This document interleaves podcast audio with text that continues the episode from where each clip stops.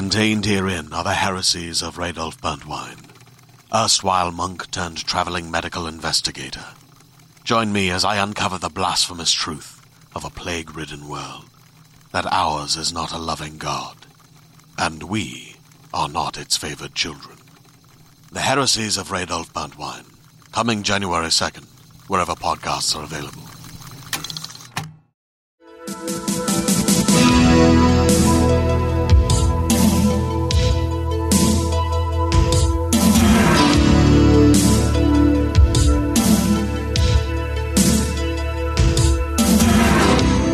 Welcome back to another episode of Mother May I Sleep With podcast. Today's episode is very exciting. This is the type of movie I have to say honestly, we've never done anything like this movie before on this podcast. I had trouble understanding parts of it. It's called Full Exposure colon the sex tape scandal. Uh, it's a great movie and I'm so happy to have my former boss here, the editor in chief of decider.com, Mark Graham. Hi. Hi, Molls. How are you?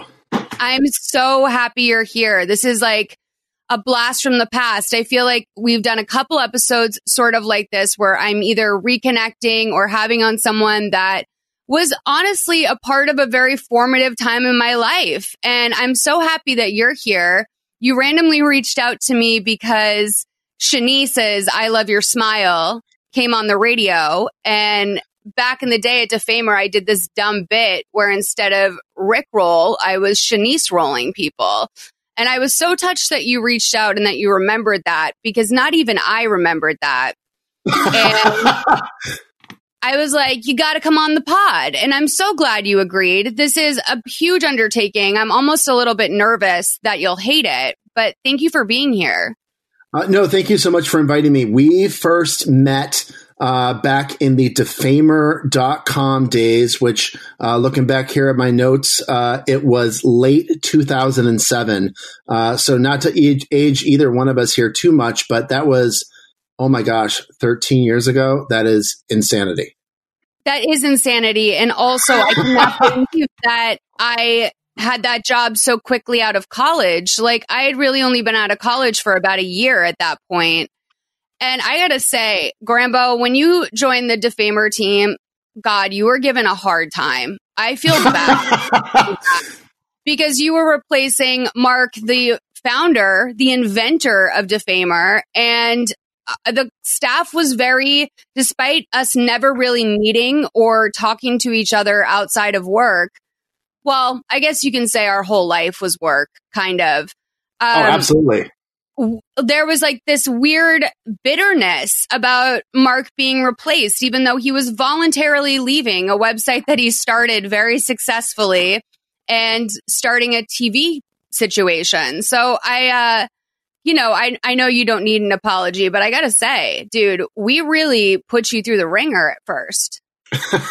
um, well, um, no need to apologize, and I don't think that you did that at all. Um, that experience uh, of time, I was living in New York, working on a website that primarily operated on the West Coast. Those were, to your point, um, long days. That was my entire life, was my job, and I loved making a great connection with you and with um, Seth, who's a who's at THR now, and we had Stu VanAirsdale and Kyle Buchanan. We just had a great crew of people um, all around, and of course, Mr. Lisanti, who is um, one of the smartest and one of the best guys of all time. You're right; it was it was a tricky gig, and um, I, I, think we did some good stuff during a relatively short period of time. But um, yeah, great memories for the most part, I would say. yeah, one hundo. I mean, that job was the best training I feel like I could have had in terms of just being on all the time, like being aware. And I was the TV watcher, which looking back, it's shocking to me that I had a job where my main gig was watching TV and making sure that I could anticipate viral moments. Like, what a job. Um, yeah, one of the things that I loved the most about that job, um, which was about a year or so of, of my life way, way, way back then, was just watching you blossom, honestly, Molls. Like when I started the gig, uh, um, you were doing some great video work for us, but um, you sort of mustered up the courage not too long after I started to um, volunteer to do our to dos, um, which started off as, as a print thing, but you transitioned it into a video thing. And I don't know, it was just really exciting watching someone uh, as smart, as creative, as just laugh out loud hilarious as you really sort of uh, take flight. And i don't know it, it, was it was fun to be on the ground floor of the Molls experience i think in so many ways. And obviously here we are 13 years later and you're you're still a superstar. And um, i don't know i'll just always cherish that time and getting to know you and getting to work with you for that um, crazy insane period of my life is is definitely one of my highlights I am so touched that you just said that. I honestly, you never are living anyone else's experience. I would have assumed that I was like terrible to work with. So that's real. That's really kind of you. I appreciate that. that was a wild time. Um, but okay, I guess we should get into the movie and we'll have plenty of time to reminisce throughout this. Also, I want to say shout out Doug Reinhardt, um, because. Oh yeah. Skeet on Mischa. Skeet on Mischa, the legendary Skeet on Mischa. And I was bummed because I didn't have an Amanda Bynes movie for you. I know that she was your celebrity. and I'm glad that you can't buy stock in celebrities because I think that that probably wouldn't have gone the way you wanted. But listen, that was your crush. Doug had Skeet on, he was skied on Mischa. So he loved Mischa Barton. And we, there are so many Lifetime movies with Mischa Barton. There's even one with Dan Levy or Dan Levy, I guess you would say, up on the Lifetime Movie Club right now. Yeah, you sent you sent a couple of um, excellent choices my way, but I'm really really happy with um, with where we landed. And I don't want to step on your toes here, but I think you'll you'll probably introduce the uh, the wonderful movie that we're going to be talking about here momentarily. Of course, of course. So this movie is called Full Exposure, the sex tape scandal, as I told you. I like to work a lot off the IMDb page. It's where I spend a lot of time in this podcast because I just think the podcast is so great. But a summary that's here is a luxury call girl was killed and the policeman who investigates the case discovers some videotapes with pornographical contents, which the victim has recorded obviously in order to blackmail important personalities. And yeah, that's one way to put it. I have to tell you, I was really shocked by the ending of this. Uh, it was it was a twist on a twist on a twist. But even before we, we can't jump ahead to the ending already, Malls. Come on. But I think the first thing that is interesting about this movie, um, which we watched on the Lifetime Movie Club, I will plug that here. Um, on the Lifetime Movie Club, they list the date of this movie as 1998. However, IMDb lists it as 1989. Do you yeah, know, Miles? Because I did the research. Do you know which one of those years this movie was actually produced? 100% 1989. you are correct. if I had to bet money in Vegas for sure, because that first of all, that's very that's very on brand for Lifetime. What that means is that they probably acquired the rights to start streaming it in 1998. Or somebody just uh, during their data entry did a, a transposition error and just never bothered to correct it. Speaking of 1989, I know you're a fan as well. Can we talk about what's happening tonight? Uh, huge news on the 1989 front. Um, by that we mean, of course, we're talking Taylor Swift. Um, she announced earlier this morning that she's dropping a brand new album just what four to five months after um, the last record came out, Folklore. What, what's this one called? Evermore? Is that what it's called? Evermore, yeah. And I Everclear? brought this up. Ever no Evermore, yeah, but I wish. no, I say this because I saw you. Well, first of all, I say it because I am like an insane woman that screams on the street corner about Taylor Swift at this point in my life. Um, but mostly because I saw you write a very sweet and favorable Twitter review of folklore this week. Um, I am uh, quite a big Taylor Swift fan. Uh, I have uh, been following her career quite closely, as we all have, for um, uh, at least the last decade and some change. And I don't know, um, as somebody who uh, really started getting into around the Speak Now era, I thought Red is one of my all time favorite albums. 1989 was terrific. I felt like she had a little bit of a downslide there with, with Reputation and Lover, but Folklore when it came out, I mean, it's, it's clearly been the soundtrack of all of our quarantine times for sure. And I, I, just love watching her mature. I love seeing that she feels like she doesn't really have the pressure to do the big pop stadium stuff because obviously nobody's touring and and probably won't be, I would guess, until summer 2021 at the very earliest. Um, I think that that really liberated her and sort of gave her the permission to write some more personal, stripped down, moodier kinds of things that, um, again, would be maybe tough to pull off if you were thinking like, oh my God, I'm going to tour the world in 90,000 seat stadiums on this record. Um, but yeah, there's this new record that's coming out at midnight tonight. Um, maybe we should just keep this going for the next couple hours and do a live listen. What do you think? I was thinking the same thing. uh, no, I have to tell you though, I really connected with folklore. I personally, I got into Taylor during rep. That was like my era that I got really into. And then I, of course, went back and listened to all the classics. And how can you not know about Taylor Swift? Like she's just so out there in the zeitgeist. Like you can't go to a wedding or a CVS without hearing her music. But um, folklore was just unbelievable. I think I even cried listening to it the first time. I think one, because it's just um, anything, I feel anything right now. Like every video I see I either get irrationally mad or I weep just because even the simplest acts of kindness and humanity. But folklore really, really did something for me. I'm a huge fan. I would love to see how it plays out in terms of a tour because I think that her fandom really grew with her on this record. But you saying that you think in uh, summer 2021 that we might be able to go to concerts, it got me going on a wild mental path where I was thinking, God, you know, I mean, what's going to have to happen in order for that to be possible? And then I was thinking, well, most of us are probably going to get the vaccine, right?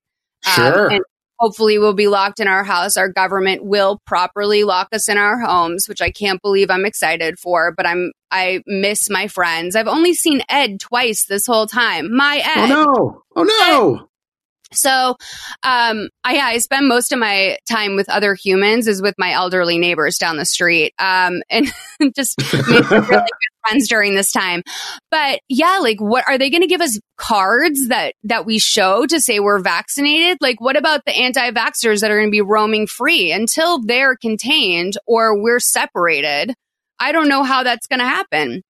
Uh, what's Jenny McCarthy going to do when Donnie wants to go on tour with the new kids? Is she going to take it so she can get to see him on tour or, or not? I don't know. That's one of the great questions for 2021 that we'll all find out the answer here too soon enough, hopefully.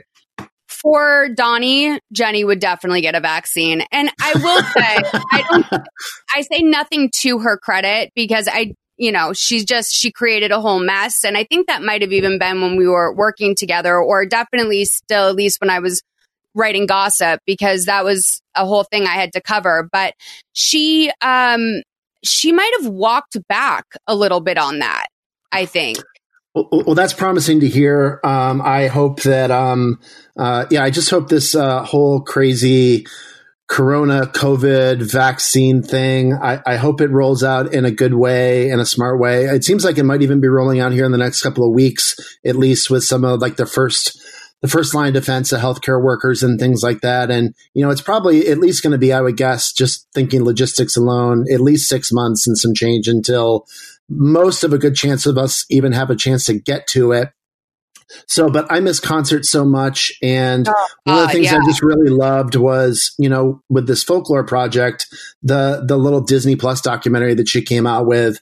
I don't know. It got me really emotional too, Miles. I'll be totally honest. Um, I think she's just a tremendous talent. Watching her perform those songs there in the little studio with that dude from the National and Jack Bleachers, was uh, was special. Like I don't know, watching her do like My Tears Ricochet or mirror ball I don't know. I I, I definitely got verklempt, and um, she's the best. And I can't wait to see her do this uh, in hopefully a small intimate theater at some point where she just does her really stripped down stuff, maybe like Springsteen on Broadway style. Um, I, I, I'm I'm all for it. I can't wait. Speaking of Broadway, I know her musical is coming. Like, there's for sure going to be a Taylor Swift musical. Um, a jukebox musical kind of a thing? Absolutely. Yeah. But probably not for another 10, 15 years, I would guess. Or who knows? Well, I would watch I it tomorrow. I still haven't seen the Disney Plus thing. I think maybe tonight before I stream the album, I'm going to be the scumbag that I am because I canceled my Disney Plus. It's a children's app. I had no use for it in my life. And then, of course, this comes out. So, like a scumbag, I have my friend who is only 25 years old. I have her parents' Disney Plus login, and I would doing that. Can you believe that? I'm the type of person who would totally be like, oh, that person has someone else's Netflix account. Their life's a mess. Um, but here I am sneaking into my friend's Cuban elderly parents' Disney Plus account. Um, okay. So let's get into this movie because you picked it. So I feel like you might have some sort of, um, feeling about one of these actors. Something tipped you off to pick this movie. What was it? It was not any of the actors per se that that made me choose this out of the I think that you sent me four or five options. I did a, a cursory scan to just sort of see what things are about, but I got to be honest. The thing that tipped me off to this um, was not the colon in the title, as you mentioned right off the bat, but um, yeah, we the gotta sec- get the, colon. The the sex tape scandal piece of it was the interesting thing to me. Um, again, shouting back to our um, our former uh, where our lives collided for the first time here, um, going back to Defamer uh, in the sort of era of like let's say 2005 ish through 2009 2010 sex tapes were all the rage. They were there was they were coming out seemingly it felt like on a nearly weekly basis it was just such a, a, a, focal point and a flashpoint of the whole gossip movement. Obviously, the Paris Hilton, uh, Pam Anderson, obviously is the the godmother of the sex tape for sure, with her Tommy Lee thing from the nineties. But you know, when you think about like Paris and Kim Kardashian, that Kim K superstar one, and um, you know, Colin Farrell had one at that crazy time. Um, Hulk Hogan obviously had one that, that destroyed the company that we both used to work for. Um, and there was one in particular that really flashing back to my defamer days. I don't know if you recall this, Miles. Hopefully, you've burned this from your brain. But um, when we were working together at Defamer, there was a mini me Vern Troyer sex tape that came out, and it was either the high water mark or the very, very, very low water mark, sort of of the sex tape era. That it was that it was even a thing. That it was a thing that um, caught people's attention, and I don't know. It just sort of felt like it, it, was it was an important moment in all of our lives. The mini me sex tape. What do you remember about the mini me sex tape? Well, first of all, R.I.P. Vern Troyer, but. You know, I remember now that you mention it, I sort of had I guess maybe a little trauma block on it. But I remember you sent it to me and said like you needed me to rip a few minutes of it, which was like, by the way, that was my job. It wasn't like weird that you sent me that. And uh, yeah, I had to like, you know, I mean, what I really remember from it is thinking that she was very pretty and um, I was happy for him, I think. And then I also remember mostly just thinking like, what good can come from this? Um, I'll tell you one specific good thing that came from it. So the timing of this sex tape was really interesting. So when we worked at Defamer slash Gawker, um, there were a lot of incentives built into our lives and our compensation around how much traffic something drove. And I remember we were coming up at the end of a quarter, everything was um, chunked out in these little three month patterns. Um, we were just running just short of getting a bonus for that particular quarter because we hadn't quite met our numbers. But lo and behold, like 12 hours before the end of the quarter, the mini me sex tape came out. And it pushed us over the limit. So it all gave us a, a couple thousand bucks of extra money. Um, and that is so dirty and disgusting to think about, but it always makes me laugh. Um, uh, you're, you're right. Rest in peace to Vern Troyer. And, and I do, I've got another mini me memory that specifically involves you. you and I went together. you and I um, covered the oh. MTV Movie Awards. Do you remember this? Yes. Mm-hmm. We were on the we were on the goddamn red carpet with Mini Me, and you interviewed him. He was riding like a little motorized scooter thing. Clearly, he was not doing super well health wise, um, but he was still coasting off of I don't know, maybe Goldmember was out around then or something like that. But I you think Surreal Life had come out at that point. Oh, you you are you are you are absolutely right. Um, but you interviewed Vern on the red carpet, or maybe it was a gold carpet, or maybe it was a black carpet. It definitely wasn't red because it was MTV and they were trying to do something crazy. Um, sure. But that was a, a very, very memorable day um, in my life. Uh, I was I was living in New York, but I come out to LA for that particular thing. And you and I met up at the Universal Studios and uh, worked the red carpet together. And uh, it was a memorable day in my life. And shout out to Mini Me. Rest in peace, Vern. You were a great dude. Um, and your sex tape gave us a couple of thousand bucks. So that was nice. And I will also say that I think we saw Paris Hilton there, and I think she just wasn't because we were sort of down the press line. I wouldn't say we were up there with like Access Hollywood, right? No, she, we weren't. We, we were way down the press line. and I know she, we wanted, she was someone that we hoped we could talk to, right? And she sort of went past us. But I will tell you that I have since met her, and this was not recently, it was maybe two years after Defamer. I met her, and she is the nicest celebrity I've ever met. She is so fucking sweet. And um, I think I think that I had even maybe said like, "Oh, Paris, you know, was a bitch" or something. Not, I didn't say that, but like something to that effect. And she's the nicest celebrity ever. Um, that was a really crazy day. So, um, okay, one thing I will also say about this movie before we get into really the whole plot of it is that I'm like, oh, that girl Valentine who plays her friend is really pretty. Um, it's Vanessa Williams. Um, I also believed I discovered Kaley Cuoco at one point on this podcast. I'm so bad with names and faces. So, um, yeah, I'll just, I'll just say it up front. Vanessa Williams is in this movie. And, um, of course, I didn't recognize her at all. Uh, I, I, believe she's third billed in this movie. And, um, yeah, interesting period of time. I think this was right before her sort of pop stardom phase. Do you remember the Vanessa Williams pop stardom experience? Of course, yes. Um, but yeah, she um, is very pretty. Although I would say um, uh, I'm certainly no expert in this, but I would say even though she was a former Miss America, um, I would say she's the second prettiest person in this movie. Oh, really?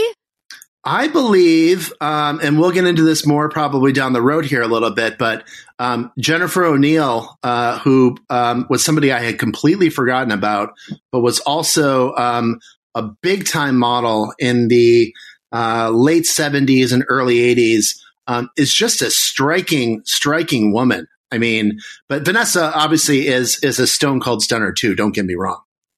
No, of course. And I did notice that Deborah was very beautiful in the last scene. I was like, oh, she has striking eyes. She's really pretty. Um, Lisa Hartman, do you have any relationship with her as an actress? Um, a, a little bit. You know, um, it, it was funny. So when uh, I was picking out the this movie of the ones you selected, I was like, Lisa Hartman, who exactly is that? And then when I hit play on it, of course I recognized her. You know, she was kind of um, she was a little bit before my time. So I'm I'm 46. Um, I'm not totally sure how old you are, Miles, and I won't ask here on the podcast because that's rude, and a gentleman never does anything like that.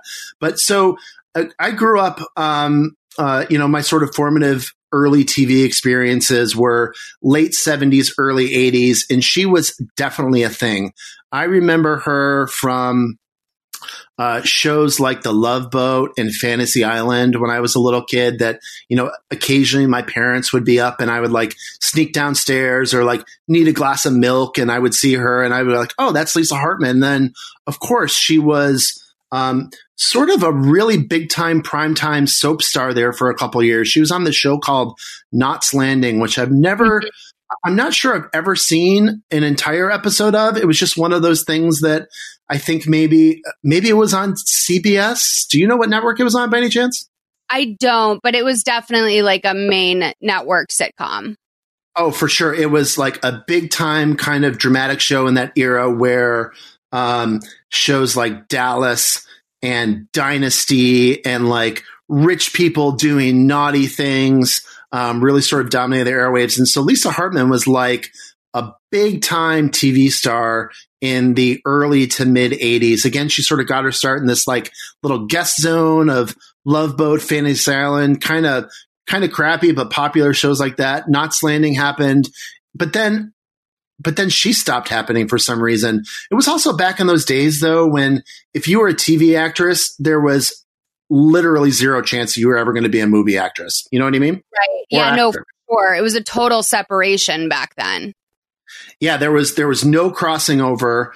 Um, you know, like Tom Selleck, who was a huge TV star at the time, Mr. Magnum PI, he tried to cross over the movies. It failed miserably. There was just Hollywood stars were glamorous and unattainable and unapproachable and mysterious. And TV people were people that you would see all the time. And those worlds never crossed back in those days. So once Knots Landing got canceled, I think around 86 or so, um, uh, uh, Miss Hartman's career sort of uh, uh, took a little bit of a nosedive after that. What, what, what's your what's your take on her? Well, not to, you know, tie this back to Jenny McCarthy too tightly, but she was just killed as the Lady Snow Owl on The Masked Singer.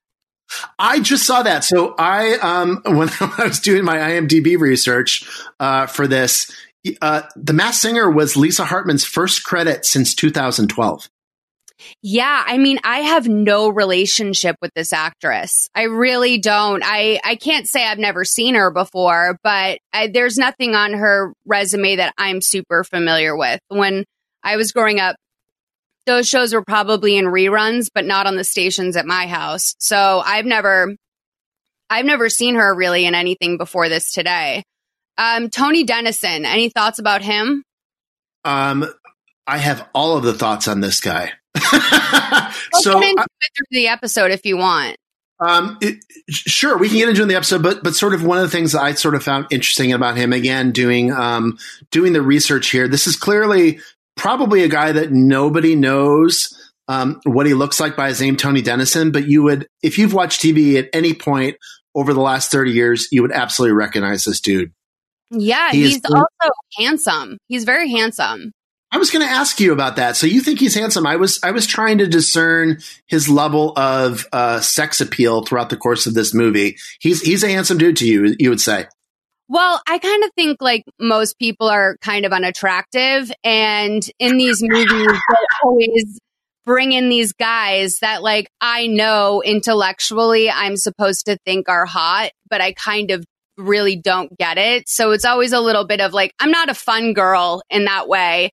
You know, I'm not one that's like swooning over some shirtless man. I actually think it's like kind of sad.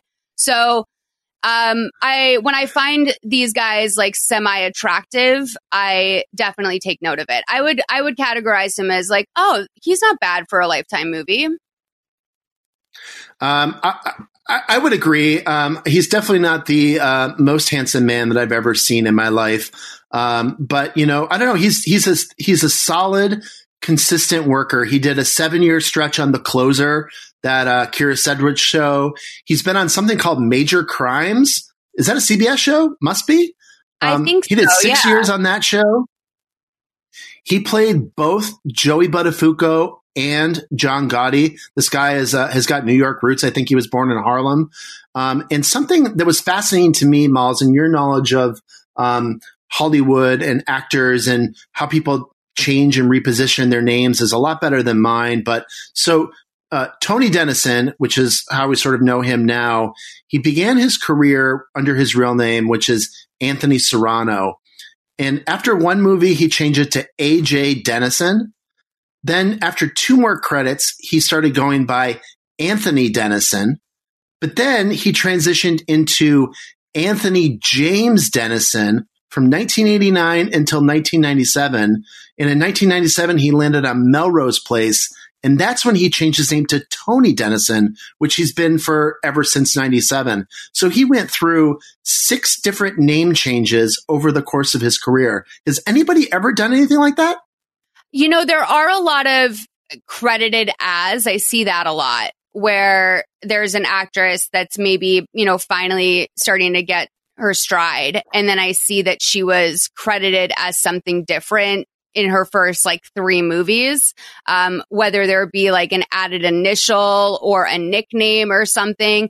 But I always feel bad when the, I see that because, you know, not everyone is born with a world class name like you and I. well, um, Mark Graham is an impossible name to top, as is Molly McAleer. The um, you've got one of the great names of all time. But I, uh, of course, I've seen people, you know, like add a middle initial here or there. Usually, it's like SAG related. You know, there's there's two people with the same name. Like that's why obviously Michael J. Fox is Michael J. Fox. Um, but I've never seen anybody change their name as many times as this dude did um, throughout the course of his career. It's it's especially, just it's just sort of boggles the mind. Yeah, especially when he had bigger credits. That's like a major continuity issue at a certain point. A publicist would advise a, a, against that.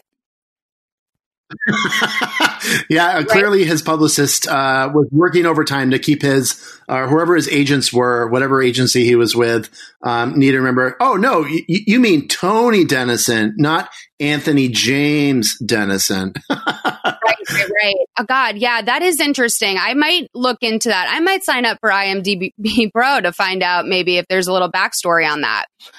But let's get into um, the movie. I, I, know you. I know you like sharing login. I, I, can share you. I can share my IMDb Pro login with you. No big deal. Oh, really? That would be huge. Um, yeah, I'm, um, I'm, happy to do it. I I know you're, you're borrowing your Cuban neighbor's Disney Plus. You can borrow my IMDb Pro. It's all good. God, I've turned into such a scumbag overnight. Um, how much is IMDb Pro, by the way? How much is it? Yeah. I, I am not totally sure. It's it's a business expense, so my company pays for it. I think it's like eighty bucks a year or something like that. Yeah, I figured it was a big ticket item because I remember thinking like that was so luxurious to have IMDb Pro when I was first starting out.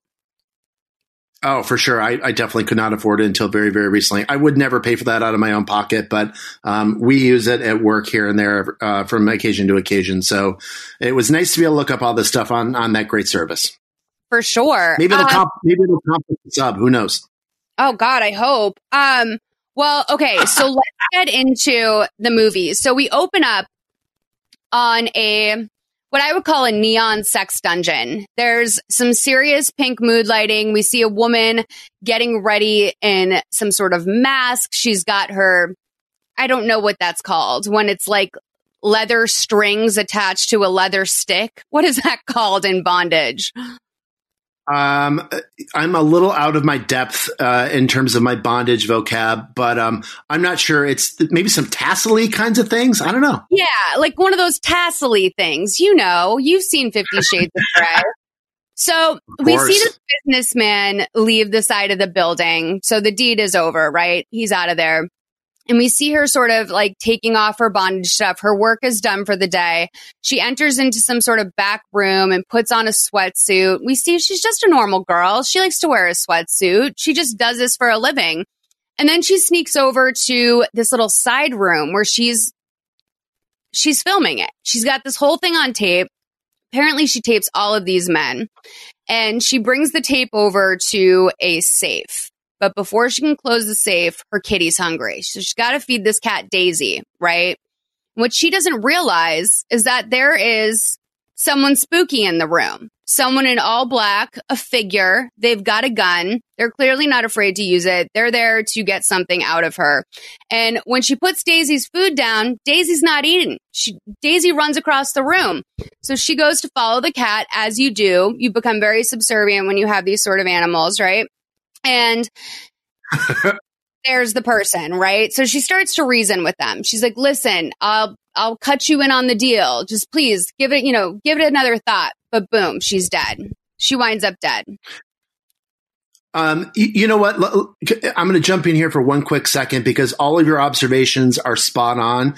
But one of the things that I really picked up from this early opening scene, which frankly is pretty good in the, if you're considering the scope of lifetime movies, the way this opening scene is shot, lit, and also scored, it's kind of got like a little, um, it's kind of like Michael Mann's Manhunter um, mixed with Miami Vice. The score is like kind of propulsive synthy music. It reminds me a lot of. It sounds like if someone did sort of the pump audio version of "In the Air Tonight" by Phil Collins.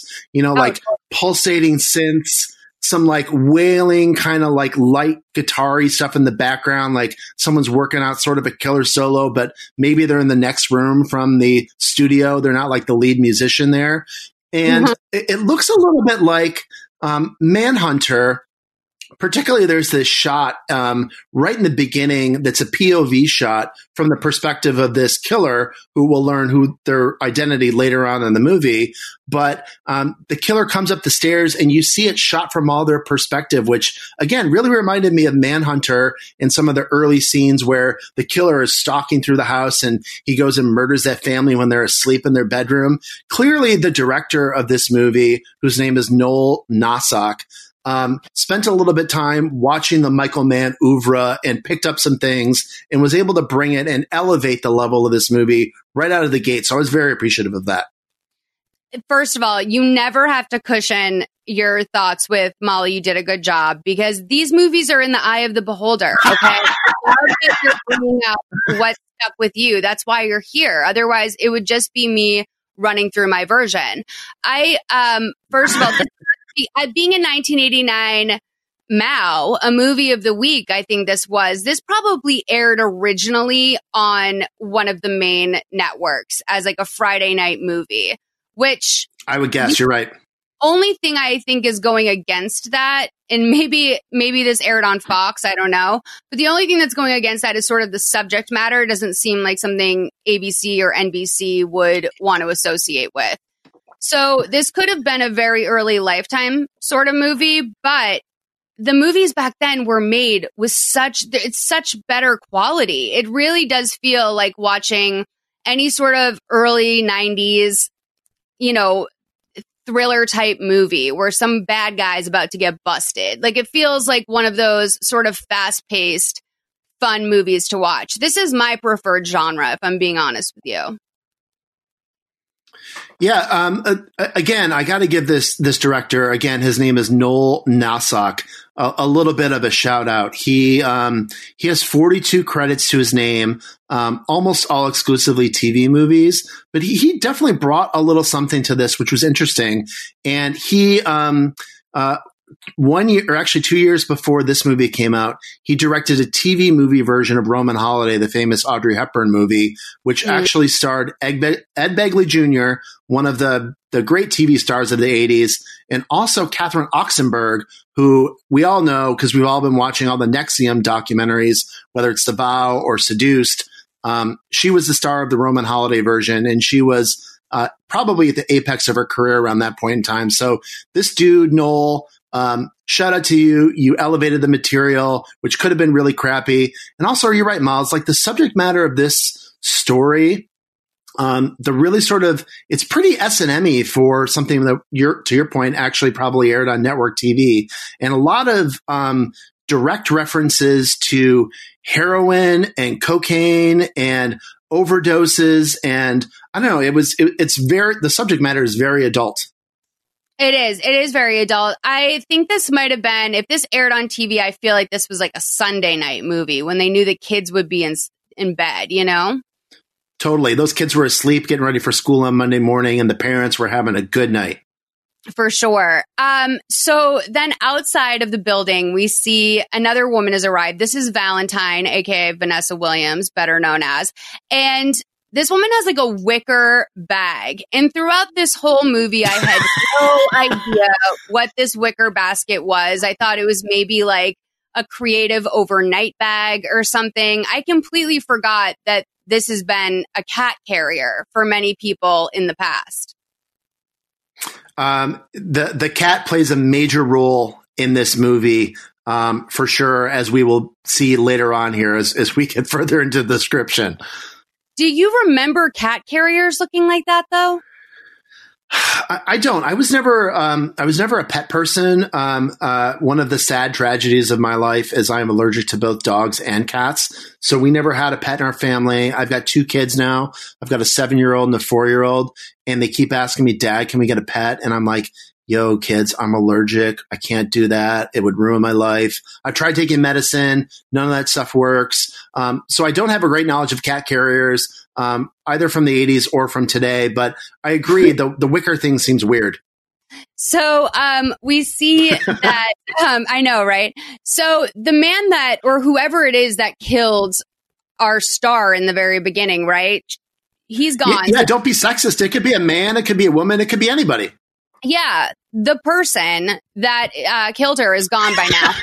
so she discovers the body, and right next to it is an empty VHS box. And you know, it's kind of one of those things. If you were, if you're in a crime situation, if you're deep in this world, you know what that is. Like in their world, this may as well have been like a bag of heroin, right? You know what happened here. Um, you know right away what happened. And one of the great things um, about this sort of early murder in the movie. Again, silencers. This uh, this person who was the culprit of this uh, straight up heinous act of murder on an, uh, a, a, a, sex mistress who was sort of minding her own business, um, iced by a silencer. Four shots. Um, the the detectives that we get to here in a second um, say that the exit wounds were as big as a Buick. I know. And I was actually uncomfortable by how quiet the silencer was. I was like, they shouldn't even make those. even the people that uh, want to be silenced, they shouldn't even they shouldn't even want that. I feel like that's going to come up and sneak up on you. Um, it, it's absolutely going to sneak up on you. Um, I think we should ban bump stocks. I think we should ban silencers. I think we should ban all that stuff. We're not turning this into a Second Amendment debate, but I think all that stuff should be outlawed. So then the person, the figure that came and killed our, our girl, they go to a homeless encampment where there is a barrel fire and they drop the VHS tapes into this fire. And I just couldn't help but think like how bad that is for the homeless people. The police are on the scene now. It's the next day. There's a whole crew out there, and Lieutenant James Thompson arrives and gets the rundown from Portis, who I keep calling in my head Polaris. Throughout the entire movie, I had to check the IMDb so many times. I'm like, that's not his name. Why do you keep thinking that? His name is Portis. So apparently, this woman took four hits, one to the head and three to the chest. The exit wounds, as you mentioned, big as a Buick. Any of the bullets on their own would have killed her. The rest were just for spite. So I'm thinking they went head first, right?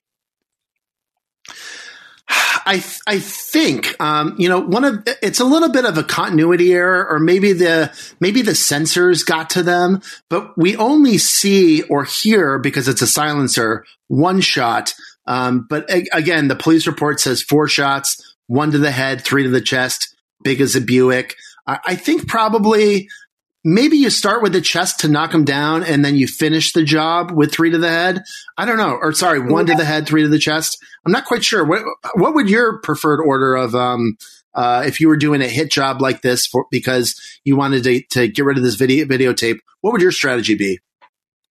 So I would think, you know, it's pretty much a done deal if you hit the head first.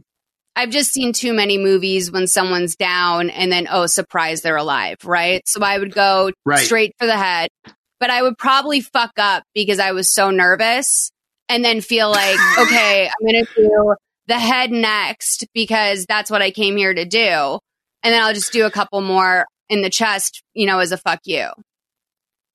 Yeah, maybe. Um, uh, yeah, uh, I, I, appreciate that approach. I think that's probably pretty smart. I think maybe um, realistically, if they were we were to see the um, uncut, uncensored version of this fantastic film from 1989, maybe it's three to the chest and then you finish off with a headshot. I'm not quite sure, but that would be my. If I was a professional assassin, I'd probably go that route. That probably is a better rhythm to it, if I'm being honest. I think that I would just be so freaked out that I'd just be, you know, I'd be going every, I'd be all over the place. So basically, um, this woman named Lucy Delgado comes over, and this is a cop that he has sort of a, I would say, big sister, younger brother sort of relationship with. He mentions that he hooked up with basketball tickets for her and her husband. Good guy. Lakers tickets. In the 80s, Yeah, those were tough tickets to come by, especially for somebody on a police salary, you know? So he's like, you know, they're all thinking this is a Jane Doe at this point, but James knows who she is. It's Constant he- Constance Hecht is her name, and she's the queen of kink. He tried to put her in jail last year when the CEO of a Fortune 500 company died in her bed. Uptight guy. She did some poppers with him and she held them under his nose. So I guess that's why it's her fault, right? She was the one who held them under his nose and he died with diapers on. He thought uh he thought it was going to get her second degree, but the DA wouldn't go for it. Um, I, I wrote down that quote too. He died with diapers on. Um, and you know, like we were talking a little bit earlier about like the level of adult nature of this. Like clearly poppers have been around for, for 40, 50 years, if not longer. I'm not totally sure of the, uh, history of poppers and when they were first invented, but I can't imagine that we heard the word poppers or, uh, they actually referred to it by whatever its technical or chemical name is, amyl nitrate, um, on TV. That, that was a, they, they were really pushing the envelope with this movie. For sure. I mean, I I don't even know how I know what poppers are. I've never done them. I know a lot of girls who Me love neither. them. Which is like kind of considered I think exclusively especially when you first lear- learn about them. It's sort of like a thing gay guys love poppers, right? Totally. But then come to yeah. find out years, women love poppers too. It's a universal experience. I just, I, you know, it's something like I could never do ketamine either because it has an, another purpose and it freaks me out. Like at least most drugs are just drugs, you know? Right. Um, yeah, like poppers, I've never done. I've, I guess I've done whippets occasionally a million years ago. Um, maybe that's sort of a similar vibe. I'm not, I'm not totally sure. I've been hearing a lot about, um, uh, whippets though recently. Did you hear about this, this, uh, CEO guy from Zappos who sort of went over the edge and how he was abusing whippets for like No, but that's hilarious. Oh, um, yeah, I'll, I'll give you the, the, the 20 second version here. So this guy, I think his name was Tony Shaw or Hashaw or something like that, um, was this, uh, founder of Zappos. He was 46 years old. He was super rich because he sold his business to Amazon and he sort of like the quarantine sent him over the edge. He started, there's an incredible article about this. I'll send it to you afterwards. Um, he started buying up tons and tons and tons of property in Park City, Utah, like $70 million worth of spots over just since quarantine started. And he had Jewel, the, the singer Jewel, our buddy Jewel, um, come out and she was like, yo, yo, you're doing too many drugs, dude. You need to cut it back. And he died in a mysterious fire um, uh, in his house, boarded up in his house in Connecticut a couple weeks ago. Um, and he was addicted to whippets. Isn't that crazy? He was a he was a, a again the CEO of a super huge company. Had hundreds of millions of dollars in the bank, and he just lost it in his mid forties with whippets. Isn't that crazy? I, I there's so much that's crazy about that. I guess one of them is that I was unaware that the founder of Zappos was so young. I know, right? Um, yeah. a- Anyway, I'll send it to you afterwards. I didn't want to derail this with a, a, a, a Whippets Zappos combo, but hearing about poppers, hearing about Whippets, um, a lot of crazy drugs. Uh, stay off drugs, kids. It just makes sense. It's like if that happened to Tom from MySpace, I would be about sort of shocked. Like it's just someone you don't really think about. But of course, yeah, they're a huge contributor in, you know, depending on what you value in our society. So we find out that all the tapes are gone, but Portis found one in the freezer behind the spinach. Behind the spinach. Behind the spinach. I like that That's she way in the freezer. You know? Yeah. Like, can you think sure. 19, 1989 spinach in those like square, sort of, uh, uh, kind of like I guess Reynolds wrap kind of material. That shit was at the deep back of your freezer, right? Spinach? Yeah, I kind of forgot that that's how frozen vegetables used to come. It was like maybe Bird's Eye was was the name of a brand back then, and they Yeah. like it was even before it came in bags. And like now we get everything fresh, so like people don't eat frozen spinach anymore. I don't really think very much because it's just around at every single grocery store you go to. But back in the day, it was just really really hard to get your hands on spinach, and you had two options: you had the can. And you had this frozen sort of like square brick kind of a thing. I remember we had a couple things in my freezer growing up, and I uh, the detail of this in the script is fantastic. That was behind the spinach. That's somewhere no one's ever going to look. It's like all sort of icy back there. Freezers weren't what they are today. There, you usually get like that that crazy like frost buildup that would like encroach from the sides and back of your freezer and like push everything towards the middle. Um, spinach was real deep, so great hiding job on the sex tape in the freezer. I thought it was a fun, like, comedy moment. It was a moment for a bit, right? So when James gets back to the station, he has a moment to catch up with Portis in the homicide department. Let's play this clip 612 to 702. Miss anything? Crime Lab had a hell of a time with his tape, James. They had to defrost it in a microwave. Film noir, my favorite. You know, what we're figuring maybe one of these trick scenes got out of hand. Somebody on our client list, popped Connie. Morris fell. Whoa. Go tighter. Tighter. No wonder that bastard refused to indict her. Connie had her own pet district attorney. Morris fell. You don't figure Morris, Pop Connie. No, no. We can always go ask him. You go ask him, James. I don't want to think what would happen at the Hall of Justice if Morris hits the fan.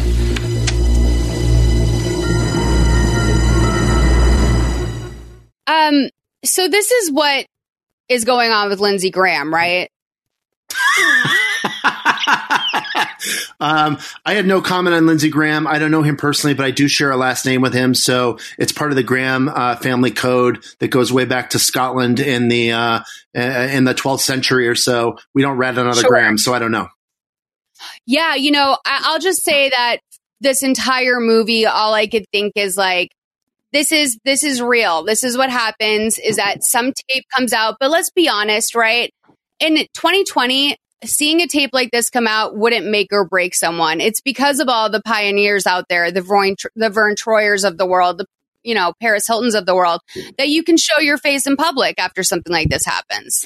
Uh, you can, but you absolutely could not in uh, in 1989. And thinking a little bit about um, not only sex tapes, but also sort of the S and M, BDSM kind of uh, thrust of this movie, if you will. Um, I'm wondering if Paul Verhoeven happened to watch this movie and was like, ah, I can make a movie like Basic Instinct out of this kind of like kinky sex play gone wrong.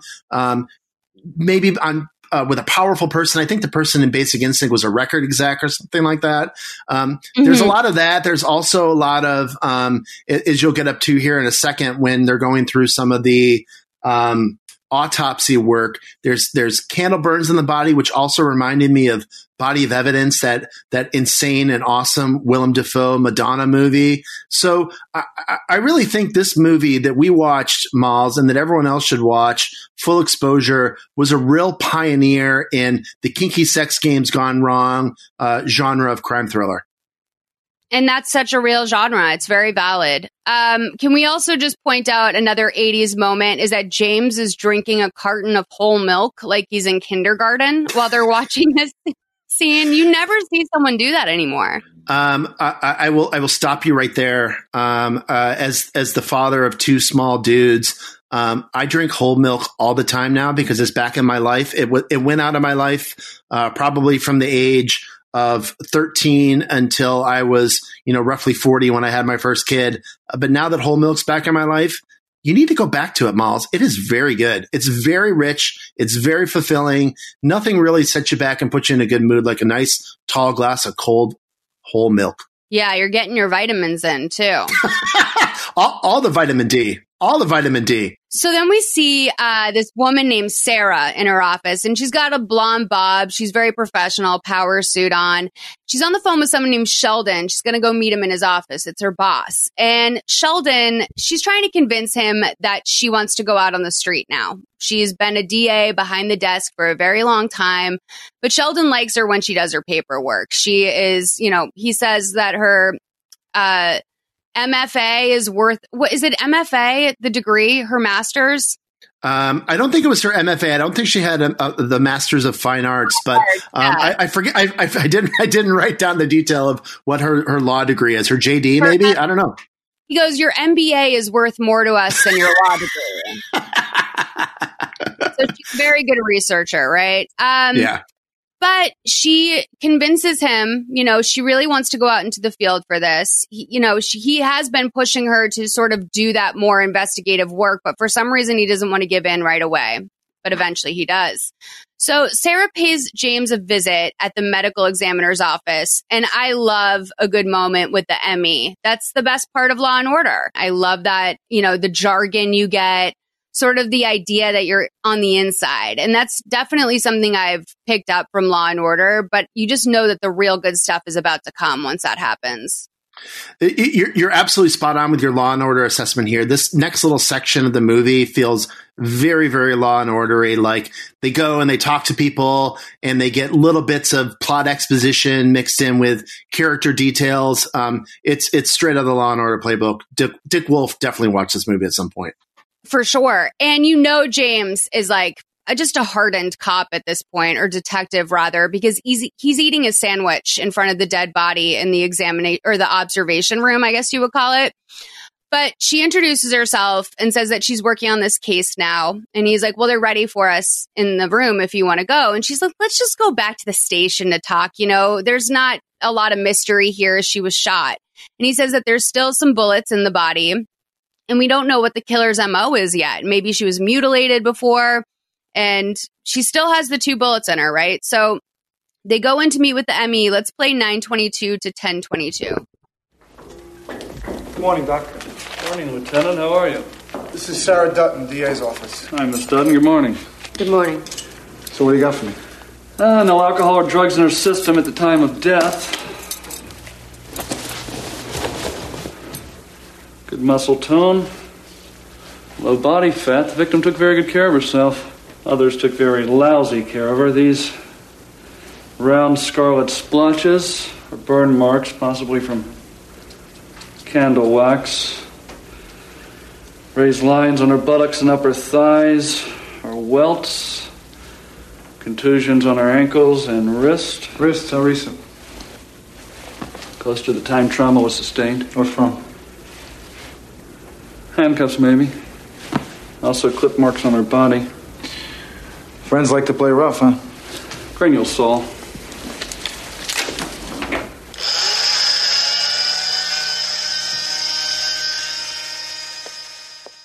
Well, they're not her friends, they're her clients. Like, let's have some professionalism here.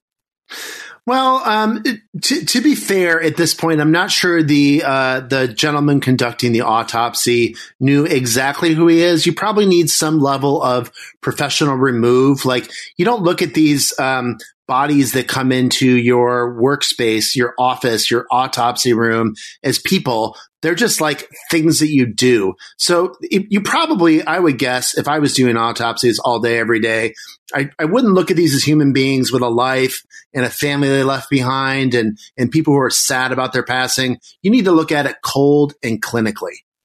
For sure. And Sarah does not, I mean, the bone saw really puts her over the top but she cannot keep it together at all during this. And, you know, it's hard to imagine what you would do if you were in this situation, but I would like to think that I probably just wouldn't be able to process it. I don't think I would have been able to get sick because I don't I don't think I would be able to like give human traits to that body.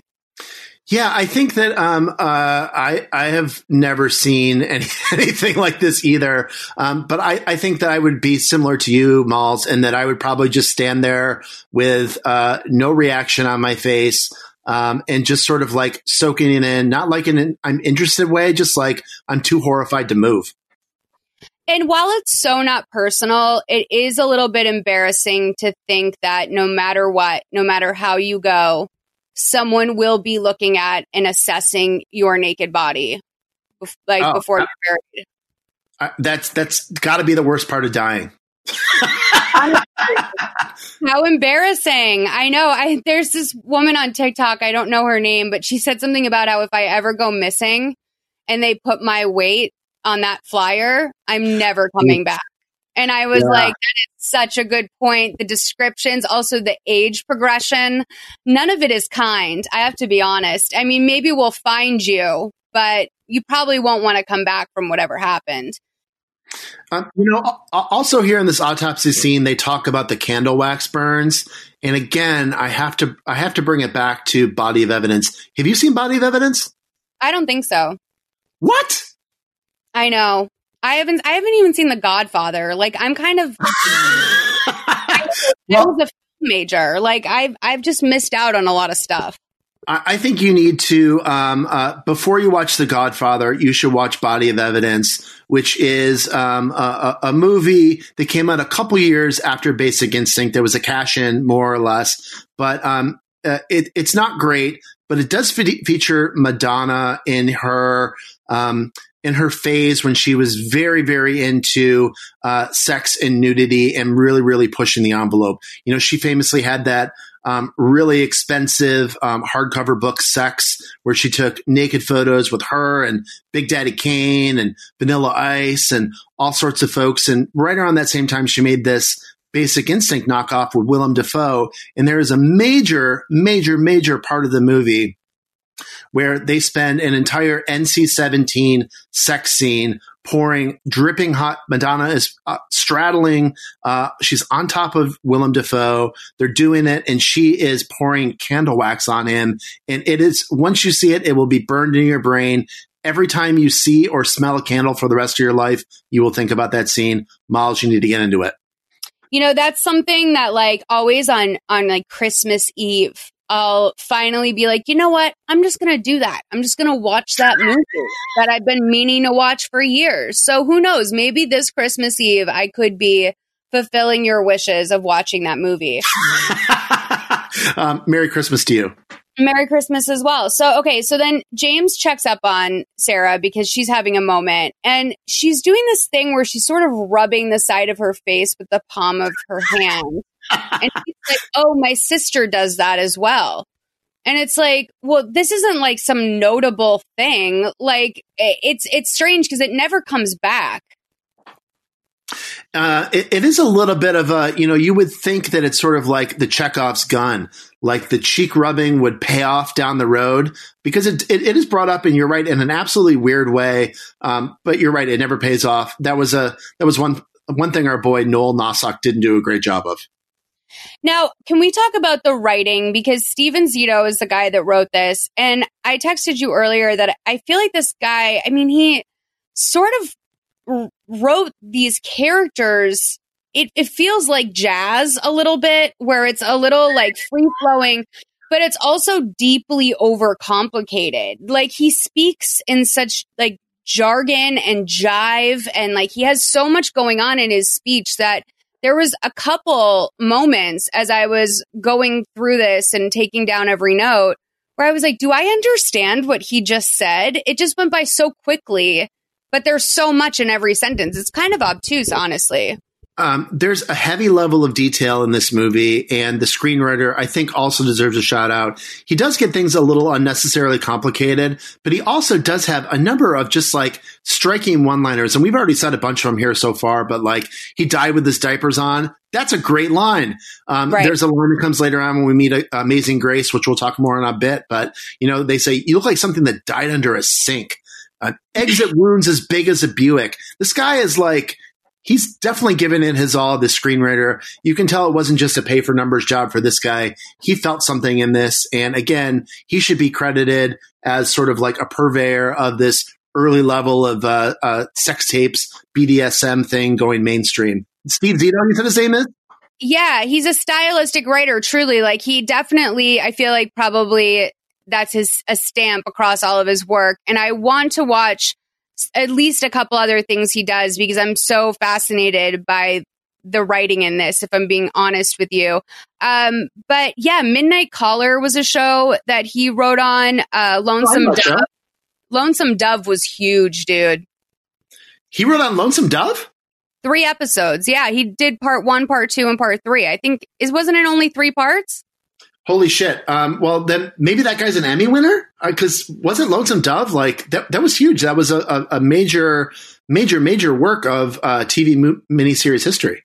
Yeah, um, I just remember my mom really loved it. Like really, really loved it. And so I was, you know, I was younger at the time. In 1994, I was like probably 10. So it's definitely something I mostly knew of from my mom loving it so much. He also wrote 31 episodes of Jag. Um, wow, good for good for that guy. Just just a working writer, knocking it out. Probably has a great house, I would guess. Oh, for sure. So um, he tells her that he called the Hall of Justice to try and get Morris Fell on the phone, but was denied. Now, remember, Morris Fell is the guy from the sex tape. So she tells him that he's got rights just like everyone else, and James understands. But the last time he dealt with Fell, he called he did not he knocked down his case, and she tells him that in time he will be available, and he's like, "Well, you know, first forty eight, that's when all the good stuff happens. We got to get to him soon before the trail goes cold." So they get that meeting, and uh, Fell says that he heard there was an incriminating videotape of him found behind the spinach. And he says that it's circumstantial at best, that no, there's no proof that he had anything to do with this. And Sarah's like, well, I saw exhibit A, meaning she saw the tape, which like, I don't, like, why would you tell someone that? I would be, I would never tell anyone if I saw their sex tape. I would just totally, I understand why she did it for the, for the movie, but they're kind of coworkers. I mean, she's just the DA. Why is she telling him that? It, it- it's a level of detail that I'm not sure I totally grasp either. Um, but I feel like if you, well, I don't know, if you saw somebody in a sex tape and then you saw them in real life, uh, it would be hard not to bring it up. Or I don't know. You, you No. met her. You, I'm sure you didn't bring it up when you met her. Oh, certainly not. No, but I'm sh- I'm kind of like a pussy like that. I'm very shy. I'm never one to like. I'm not aggressive in conversation like that. So James says that he's well aware that Fell blocked that case for Connie, the diaper man one, and now he's going to share with him how he sees this homicide. So he's seeing that Connie calls him up for help again. So he goes over to her place, but this time he wants the sex tape. She doesn't give it up, so he shoots her in the teeth at close range. And Fell's like- teeth. Yeah, Fell's like, lol. Like, he's like, come on, I was working last night. And James, like, you know, James wants Connie's client list. He feels like if he can get him the client list and the introductions to everyone, he's probably going to let him go for this. And Fell asks him if he's seriously asking him to do all of that legwork and drop the obstruction of justice charges in exchange to keep the sex tape under wraps. So Sarah asked him what he's so afraid of. And he said, getting buried alive with a screwdriver in my eye. um, wh- wh- what are you afraid of, Molls? Let, let, us know. Get, you got to tell the audience here. What, what are you afraid of if you if that happened to you? If you were put in a similar situation, what would your what would your go to uh, descriptor here be? Oh, um, I don't know. Like ripping my skin off with a with like a wire coat hanger, Ooh, yeah, that's a bad one. especially around like the mouth. You know those muscles Oh. inside the mouth. That seems very painful. Like I don't even like to get novocaine at the dentist. um, that does seem super painful. I agree. Yikes! You just gave me the willies. What's yours? I don't know. I sort of think um, I think one of the worst ways is maybe like getting like chewed to death by something by like like a rabid wolf or something like that. Oh, yeah. That feels bad to me. I, I- I I don't like that one bit. Or burning. Ugh. Yeah. Anything that's prolonged. Getting it in the teeth is not that bad. It would, you know, usually when you think about people getting shot in the mouth, like the gun goes into the mouth past the teeth, so the teeth aren't involved. It just goes out through the back of your brain. So the teeth part is a good detail. Again, shout out to our boy Steve Zito doing a good job. But those are the things that would freak me out. Yeah, the last thing I would want to feel right before I die is my teeth getting knocked out by a bullet. but anyway, so James and Sarah go to a porn set. is one of the many things I did when I worked at Gawker. I went to the set of Asian Chicks 9. Everyone listening to this podcast knows that story well because I enjoyed that day so much and it taught me so much about this industry. And I'm not being tongue in cheek or joking about that at all. I am so happy that I had that experience in my life of going to a porn set because it, it just, it demystified the entire thing for me. I wish that every girl could take her husband to a porn set. It's so, I don't know. It's just, it was like a weight off my shoulders that I didn't know I was carrying. What would um what would it accomplish of uh, a, a, woman uh, taking her husband or boyfriend or significant other to a porn set? What would what would that do? Um, say that say I, my wife was to take me to a porn set. What would I see, and what would be my end reaction out of it? Well, first of all, I said husband because I thought maybe taking your boyfriend to a porn set is a little bit aggressive. But I was self editing in that moment because I was like, don't say boyfriend. That's crazy. Your husband. But no, the, the thing is, is like, it just, it kind of ruins it for you. I think if that's, if you're, you know, I don't watch porn. I don't think that's like particularly interesting, but no. I feel like, you know, it all relies on the fantasy, right? And there's nothing less sexy than getting to a porn set and it's like, you know, a bunch of overweight men like hunched over their equipment just like being very technical about the work that they have to do and seeing that craft services is some like chips and candy laid out on a white towel on the granite countertop in the kitchen. Of course, these all get filmed and like rented out mansions for the day. The one yeah. I was, it was some plastic surgeon had rented out their house while they were at work all day. And that's just, that's how rich people make money for real you, you got to have money to make money. Um, and just so we're clear, you know, we did work together. Um, and I was your boss for a short period of time, but I definitely did not send you on this assignment. This was this predates me or postdates no, me. Fleshbot. So while I worked for Defamer, I also worked for Gawker Media as a whole. So I was yep. sort of the West Coast video girl. So I got sent to things for Jezebel. I got sent to things for Fleshbot. I went to Gizmodo. The, yes, I went to the premiere of Knight Rider, which starred Olivia Wilde, a young Olivia Wilde. I interviewed her for Jalopnik. Jalopnik. Shout out to our boy Ray Wert. but like looking back, that it it was such a crazy time. Those things that I would go to for Defamer because all of those people that were sort of the C list, D list actresses that were on the carpet or maybe just like the new actresses. Looking back, I can't believe I interviewed Olivia Wilde about her Toyota Corolla or whatever it was she was driving then. Um, incredible. But I, again, I just wanted to clear for the record that I did not um, force you to go to a porn set. It, was somebody else. You did not force me to go. That was okay. Good. That had nothing to do with you. So they get to the set and the director says that he saw Connie a few days before the murder when she walked out eh, during the filming of Peaches and Scream. She just like completely left. It was almost on bad terms. Nothing too crazy, but his friend Helen, who's there working, she was there and he's like, Helen, where was I last night? And she was like, We were at home in bed. I got a stiff neck from looking up at that mirror on the ceiling. So James wants to um, he wants the address for Mickey Ludwig, a talent agent who helps him find actresses for his films. And he's like, I don't have a current address for him. James threatens to have him audited, which I was like, oh, that is such a good call. I would have never thought of that. It's why I'm not a detective, probably one of the many reasons why. But what a great call to just threaten to audit the shit out of some guy like that. Uh, yeah, I, I, would imagine there is a lot of uh, money laundering opportunities that go together hand in hand with the adult film industry. And uh, as we all know from what our president has been uh, dodging for the last 10 years, uh, you don't want somebody peeking under the hood of your taxes. Mm-mm.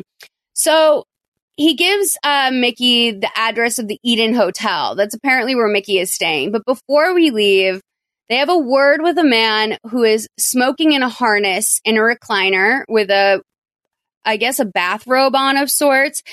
Let's this clip 1434 to 1603. You look like something that died under a sink. Thank you very much, darling. Just what does it say that I have to talk to you while I'm meditating? There was a time when Amazing Grace could get away with anything. Star tripping, bad coke etiquette. His golden years. That's when he was as dependable as a Swiss watch.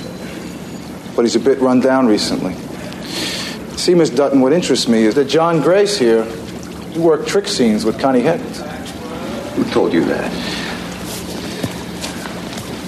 I thought you weren't speaking to me. Well, I mean, you just can't go around saying things. Then help me out. Give me some names. People in Connie's world don't have names. Sometimes they don't even have faces. Especially when someone uses a gun up close and personal. I will tell you this. I was here last night, all night, in this room. We went into flex time. I didn't wrap until four. Look, John, Connie wasn't listed in the yellow pages under kink. So what I want to know is who did she work for and how did the right people find her, okay? Did you suddenly develop hearing loss?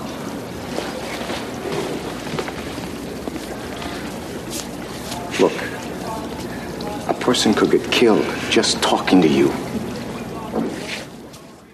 The music is really good in this movie, actually. A plus. Um, uh, incredible Phil Collins knockoff stuff here. Great synth work. I love that he busted him for bad coke etiquette. Right? Yes. There's a lot of there's a lot of great shit, a lot of great details in this movie. And again, you know, I think I brought this up earlier, but uh, as we just heard in that clip, you look like something that died under a sink. What an incredibly descriptive, evocative phrase. I mean, A plus work there, right? Yes, and we know by now that James doesn't give a fuck. He's one of those detectives. He does things his own way. He's not going to talk to people the way that, you know, you would think some like dignified detective. No, he goes deep. He's like, I know all about you. He actually knows a little bit too much, if I'm being honest. Um, uh, you're you're right. Um, he do, he seems like he knows a little too much, and at this point in the movie, I have to admit, I was starting to suspect uh, our, our, boy Tony Denison here of potentially being uh, a potential culprit of this, uh, going through some sort of uh, uh, maybe dissociative personality disorder or something. Um, I, my my interest was raised by him in and around this time in the movie. How about you? Did you did you ever suspect that he was the culprit? I didn't think him, but I did think Portis at one point. Okay, good. Yeah. Okay, that's fair. But no, he definitely, it's like he knows a little bit too much. Like it's almost like he went to rehab with these guys and then got out and decided to be a detective. um, speaking of rehab and speaking of this scene, um, the the the porn star who's sort of the guy in the chair who's meditating, who they interrupt. Um, amazing grace. Again, another fantastic detail here. He's a real John Holmes looking kind of motherfucker. You know, he like, he looks like he probably went both ways. He got paid for all sorts of stuff on the law. And I can't help but think one, this, this guy was clearly inspired by John Holmes. And two, again, getting at the influence of this movie. Um, do we think that Paul Thomas Anderson maybe watched this and got the idea for Boogie Nights by this? What do you think? I think he stole this. I like to accuse people of stealing a lot of the show. Like I'm not even as far as say inspired. I would say that he stole this. Interesting you say bisexual because I don't know what it was about this, but this interaction did feel a little homophobic to me. I don't know why. It just there was something about it that felt like it had a much more eh, you know, underlying hatred than you would expect. Well, uh, yeah, I mean, he he says that he looks like he like something that died under a sink.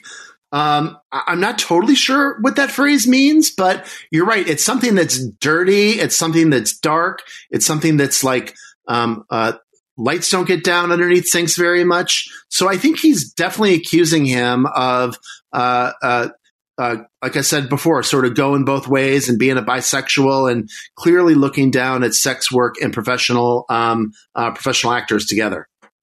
Interesting fact Judson Scott, the name of the actor who plays Amazing Grace, he was born in the same town as Scheana Shay, Azusa, California. um, that's incredible. Are you a fan of Vanderpump? Um, I am sort of, kind of a fan, and, and I won't get too much into this, but um, uh, you of course know Stassi. Of course. So my brother, who you know, Molls, uh, Adam Graham, Graham uh, his one of his, I would say, like maybe one or two best friends in the world is Patrick, uh, Stassi's ex. Shut the fuck up. Are you kidding True. me? True story. The, they went to high school together. Um, uh, Patrick's a good dude. As you know, he's a radio host. I've known him for a really, really long time. My brother has known him for a really long time. And so that's my connection to Vanderpump, but I never really watched it very much. Of course, I knew who all those people are. I know all of them by name. Um, it's my job to know all this stuff, but I don't actively watch the show and I'm not a fan. That's an incredibly hot take that Patrick is a great guy because he got the shittiest edit on that show. He did get a really bad edit. I, I, I will confess I watched most of those seasons to see how somebody that I know in real life would come off from reality TV, and I think he got a really bad villain edit. Yeah, and Stassi was over the moon for him, like for years. I mean, like just it was it was a whole thing. He took her away from the show to begin with. You know, that was sort of always how he was painted. Was this like guy that came in and swept Stassi off of her feet. So it was um yeah, it's interesting that you say that. I had no idea. And by the way, your brother is one of my most consistent and kindest supporters over the years. Your brother has always been so sweet. So um, yeah, w- one day I'll, I will, um, uh, you guys will, you two will meet uh, uh, together in person because he's been a big fan for a long time, uh, as have I, of course. Should he come on the pod? I, I think he would love to. You know, he used to um, uh, go on to Patrick's radio show um, when Patrick was on Cosmo Radio. He had this show called Cox with P, Cocktails yeah. with P. And uh, my brother was a regular. I think he was he was like the movie critic of that show or something like that. Well, then he's got to come on. Come on, that's huge. I will. I will invite him on. This is so much fun. Thanks again for inviting me. Of course. So, um, Mickey's leaving the hotel right when James and Sarah pull up, and or and yeah, James tells him. James tells Sarah, "Stay in the car, sweetie." Basically, and Mickey makes a break for it as soon as he sees them. We go on a chase. I'm not going to take you through it. Just imagine a chase. And James finally gets him. He reads him his rights, and he says that the crime lab found his prints everywhere. And he's like, "Nope, I worked with her. It was strictly business. I managed her at one point. And James is like, well, yeah, you know, you managed her until you didn't manage her. Like maybe you had an issue with her. And he's like, nope. Last time I saw her, borrowed a hundred bucks from her and I headed out because she had a trick coming over. So Sarah's caught up to him at this point and she tells him that a better d- job description for him is probably a pimp. And he is like, nope, she was one of my big stars. John's like, well, things obviously went sour between the two of you. So Mickey's in Mickey's in a lot of trouble, but he says that he has an alibi. He was at Silver's Lounge from seven to closing. He used the hundred bucks he got on drinks for the entire house. And later on, they're going to say how much these drinks cost. And when I tell you, my stomach fell down to my feet. I, I sincerely mean it. I had no idea how cheap it was to drink in the 80s. I have that exact same note for when we get to that spot. So Sarah and James are going all over all the evidence together. Why is Connie she had $100,000 in cash. Like, what's the deal with that, right? And James says that she was a big player in the industry. She worked the safe houses. Safe houses are where people play games. The addresses change. She served the powerful and connected, and that's why Fell would go to prison before he cooperated. So safe houses, that's an interesting reclaiming of the word. reclaiming. Um, yeah, when they were called safe houses, I thought, you know, um, this isn't what safe houses are, at least in my squares view of the world. Um, you know, just watching TV and movies. But I, I never thought a safe house was a sex house. Yeah, no, I think of a safe house as like where Punky Brewster would go if Henry Warnimont had a heart attack or something. Oh, that's how you think of safe house? Well, also like a, you know a battered woman shelter or something. Oh my gosh! So I have a totally different take, and it's probably because I'm I'm uh, I'm a dude.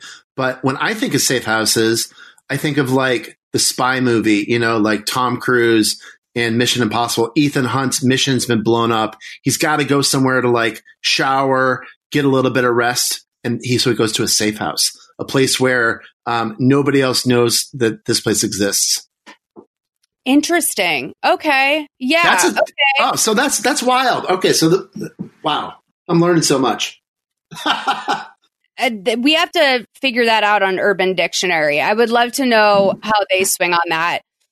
But in the mix of all the evidence, they find an envelope from Deborah Lee Taft. She's a big Hol- uh, Hollywood modeling agent. He's always suspected that her agency is where the clientele was coming from. And Sarah notes that Deborah sent her $19,000. And he's like, no one has ever been able to bust her for anything because she has powerful friends. I'm thinking almost like she's a Heidi Fleiss type in this town. Uh, absolutely. I think she is a proto Heidi Fleiss, and I think that just like PTA stole Boogie Nights from this movie, I think that Heidi Fleiss probably stole her entire business from this movie. What do you think? I agree. I think that's definitely true because she had to get it from somewhere, right? uh, it, it, must have been uh, this movie. But she is a true innovator because don't ever forget that she bought the only house in a town that is known only for having meth factories and filled it with parrots. And only a true innovator could come up with that. Um, uh, you're right. I agree. That's a genre of person for sure. So back on the porn set, Connie's friend Valentine, who found her body, comes to talk to Grace. So let's play this scene 1923 to 2036. Hey, Grace.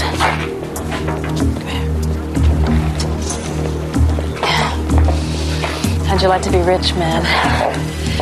It's a, it's a sex tape, Grace. Connie made 27 of them. The rest of them vanished. The, the two, maybe three people are after this one, though. I figure they wanted about half a million bad. Great. Why come to me? I'm broke. Because you're the meanest man I know. I want you to help me sell off the tape to the highest bidder. How do you know you can trust me? Because you get half. Okay, then how do I know I can trust you? Hey, look, man, I've already talked to Lenny Coles. He's expressed serious interest. That's not surprising, considering how many people Lenny'd be able to blackmail with it. So what do you say, man? Are we partners? Two days we can be rich. Rich or dead? Valentine, come on. You don't cross these people. Just look what they did to Connie. Look, look, Grace, this could be your ticket out of here. You can quit while you're ahead. No more movies, no more trick scenes. You can just lie on the beach in Maui. What do you say, man? Let me think about it.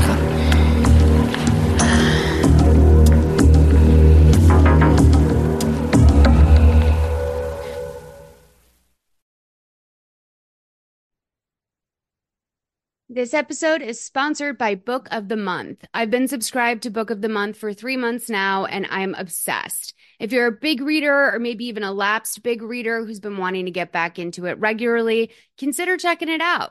Book of the Month, they read like hundreds of books every month from new and emerging authors, and they whittled on the list to just the very best. They provide you a diverse little selection of hardcover fiction to pick from, which is an element of it that I really love.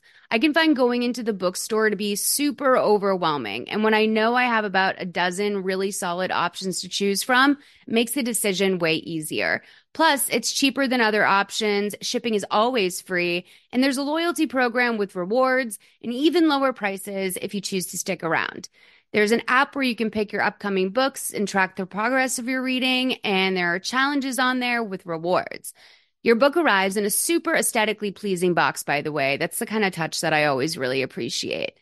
Personally, I read at my own pace. Sometimes I can only get to one of my two books a month, and I keep the ones I haven't read yet on my windowsill right next to my bed so I can just see them all there. It inspires me to pick one up and read. It's nice to have options in front of you. If you're interested in trying it out, you can get your first book for $5 with code PASTEL at bookofthemonth.com. That's code pastel at bookofthemonth.com. Are you ready to shop? Rakuten's Big Give Week is back. Get 15% back at hundreds of stores, and it's all happening this week, May 6th to May 13th. It's the perfect time to shop for everything on your list for spring and summer, like clothing, outdoor gear, and travel. I know I'm using this week to stock up on some warmer weather essentials at Ray-Ban and Ulta, and I love that Rakuten even helps me save on travel at sites like Hotels.com. Rakuten really is the best way to shop, and you can save even more by stacking cash back on top of deals. Plus, during Big Give Week, that cash back is bigger than ever. With Rakuten, membership is free, and when you sign up and shop today, you get an extra 10% cashback boost. That's an extra 10% cashback on top of the 15% cashback. You won't see higher cashback rates than these. Go to Rakuten.com or download the Rakuten app. R A K U T E N. Shoppers get it.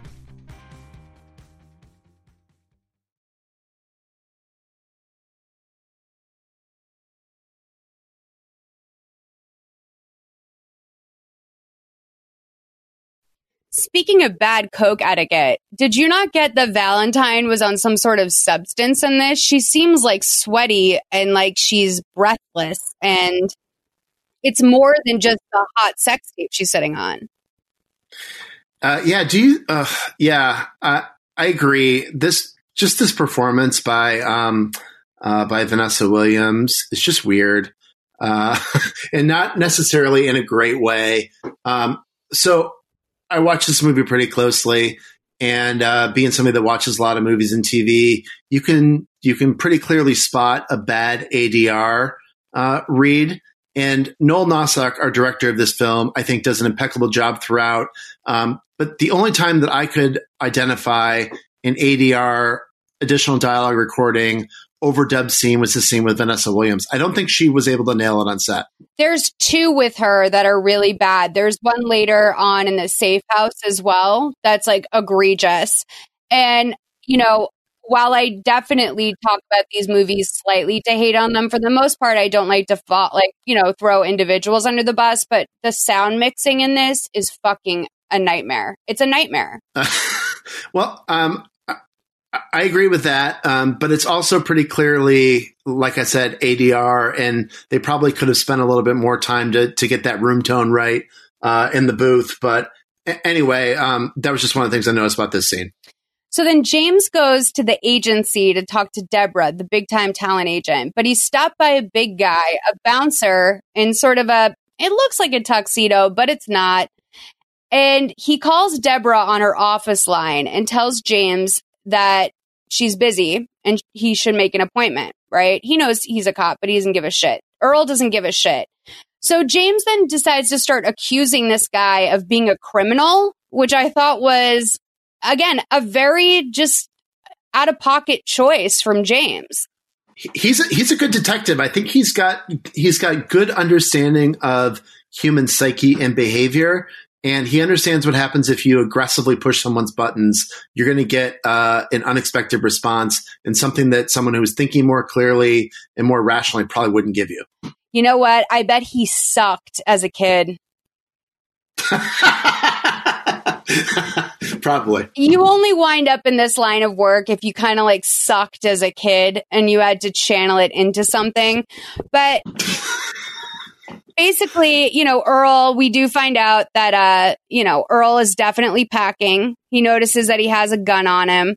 He says that he he does this by calling him out, telling him that he needs to stop buying suits off the rack. So he goes straight for his pocketbook. Really, he's like, "You're poor, Earl, and you have a gun. I can tell." So then Deborah does agree to take the meeting with James.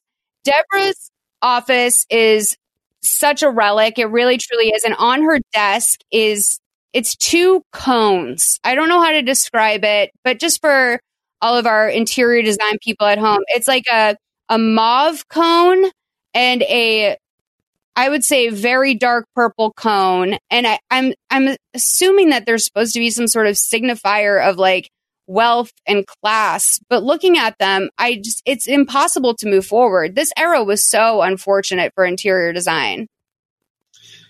Yeah, this uh, a, a great period detail that I think someone who was doing production design in 2020 would miss. This is something you only catch in the moment because it's actually happening, and you didn't have much time to to dress the room. Um, an amazing piece. So let's play this scene between the two of them 22 27 to 24 39. How do you do, Miss Taft? James Thompson. Tell me, where'd you find Earl? Rent a felon? Earl is my personal assistant. Can't be too careful these days, Lieutenant. You never know what kind of um, element might walk in off the street. Two days ago, one of your girls was shot in the face. Suddenly, I don't like you. Well, if you don't like me now, just wait. I get better. I'd like some information on a Constance Hecht.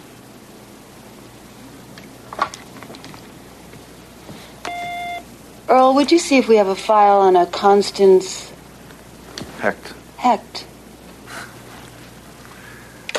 In the past 13 months, the Taft agency paid Connie $19,000. And you have to ask Earl to look up her name.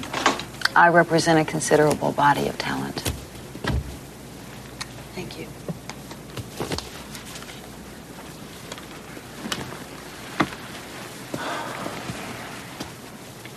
Let's see. So far this year, your Miss Hecht went out three times. She worked two conventions the dentist in February, financial planners in April. She did a pictorial layout for Spanker's Quarterly. She was a model. I paid her for her time.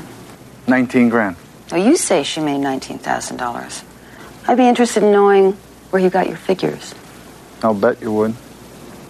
I estimate my payments to her at um, less than a thousand. Look, Miss Taft. I spent the other night at the morgue. I can tell you to the ounce how much Connie's heart weighed. What did you do two nights ago? Earl and I went to the fights. The title match went 15 rounds. After that, we went out for a late dinner downtown, Blackburn Tavern. Earl ate two steaks. Well, thank you for your time, Miss Taft. My pleasure. Later, Earl. Have a nice day. So I love that Earl is her personal assistant. Yeah, it's uh, um, I, we have to say, I think um, uh, sooner rather than later that um, our boy Earl here is none other than Uncle Phil from the Fresh Prince of Bel Air. I figured that was who he was. I just wasn't positive.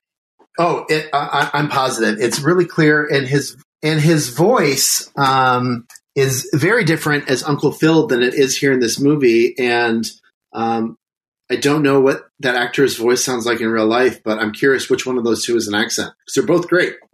Do you think she was afraid to say bodyguard, or do you think that he really does like go down to Jerry's famous deli and gets her her Cobb salad? um, I think he's uh, definitely a personal assistant. He's fabulous. He probably had a Palm Pilot, early Silicon Valley prototype. I think he's a, a, a professional man. Can I tell you though, even just thinking about that, the Cobb salad from Jerry's Famous Deli fucking slaps. And I can't wait until we're out of this quarantine. I probably haven't had one in a decade, but I want that salad right now. Like right now. Um, didn't a, a really uh, seminal deli in LA just close during quarantine? Oh, so much clothes. Nate and Al's? No. Um, Swingers shit. closed. it just isn't as. Oh, I, I, I saw that, but there's no, there's a specific deli I'm thinking about. Um, anyway, I'll, I'll, I'll try to look it up while we're talking. Not Greenblatt's. No, Canter's? No, I don't know. Oh, oh, No. that would be. I don't think like the the community would let Canter shut down. No, but it's somewhere that's big. Um, our friend Eric Spiegelman would know. Um, I'll, I'll ping him later. Yeah, ping him. What does that mean, by the way? Ping someone. Uh, probably not what I think it means. um, I'll shoot him a DM or something. I'll slide into his DMs. It's BlackBerry terminology, right? Like someone would ping you if you didn't answer. Uh, Pro- probably. I, I- I think that probably sounds right. I'm not totally sure of the uh, etymology of that term. I'm just asking you because I it's something that I always hear people say, and I don't think I've ever really had the courage to ask anyone. So I'm being very vulnerable right now. But okay, I love that they were their alibi is that they were at a boxing match, which leads me to the ultimate question. What do you think about Logan Paul v. Floyd Mayweather? this is exactly. I've got two hours of material on this fight. No, um, uh, the Logan Paul boxing thing is um, is is pretty interesting on a lot of levels. I think uh, I won't get too too into the weeds on it, but uh, I'm excited to see where this this fight goes. YouTube boxing is the best. It's so entertaining. I'm Uh, obsessed I- with it. Uh, I, I agree. Um, and uh, yeah, that uh, fight with that dude, Logan Paul, and uh, Nate Robinson, the pieces that I saw on the internet were um, a, a spectacular thing to watch. Just yeah, Jake Paul. Jake Paul was the one that did Jake. that. Yeah, sorry. They- by the way, so they when they had their first fight, Logan and KSI, and Jake also boxed in that one too. Listen to me talking about sports. I actually bought the on demand. I guess it wasn't pay per view, but it kind of was. It was like a online version of that. But How much? How much was it? Was it like thirty nine ninety nine? ten bucks. Oh, it was ten And- bucks. Oh, that's I, I would have done that in a heartbeat.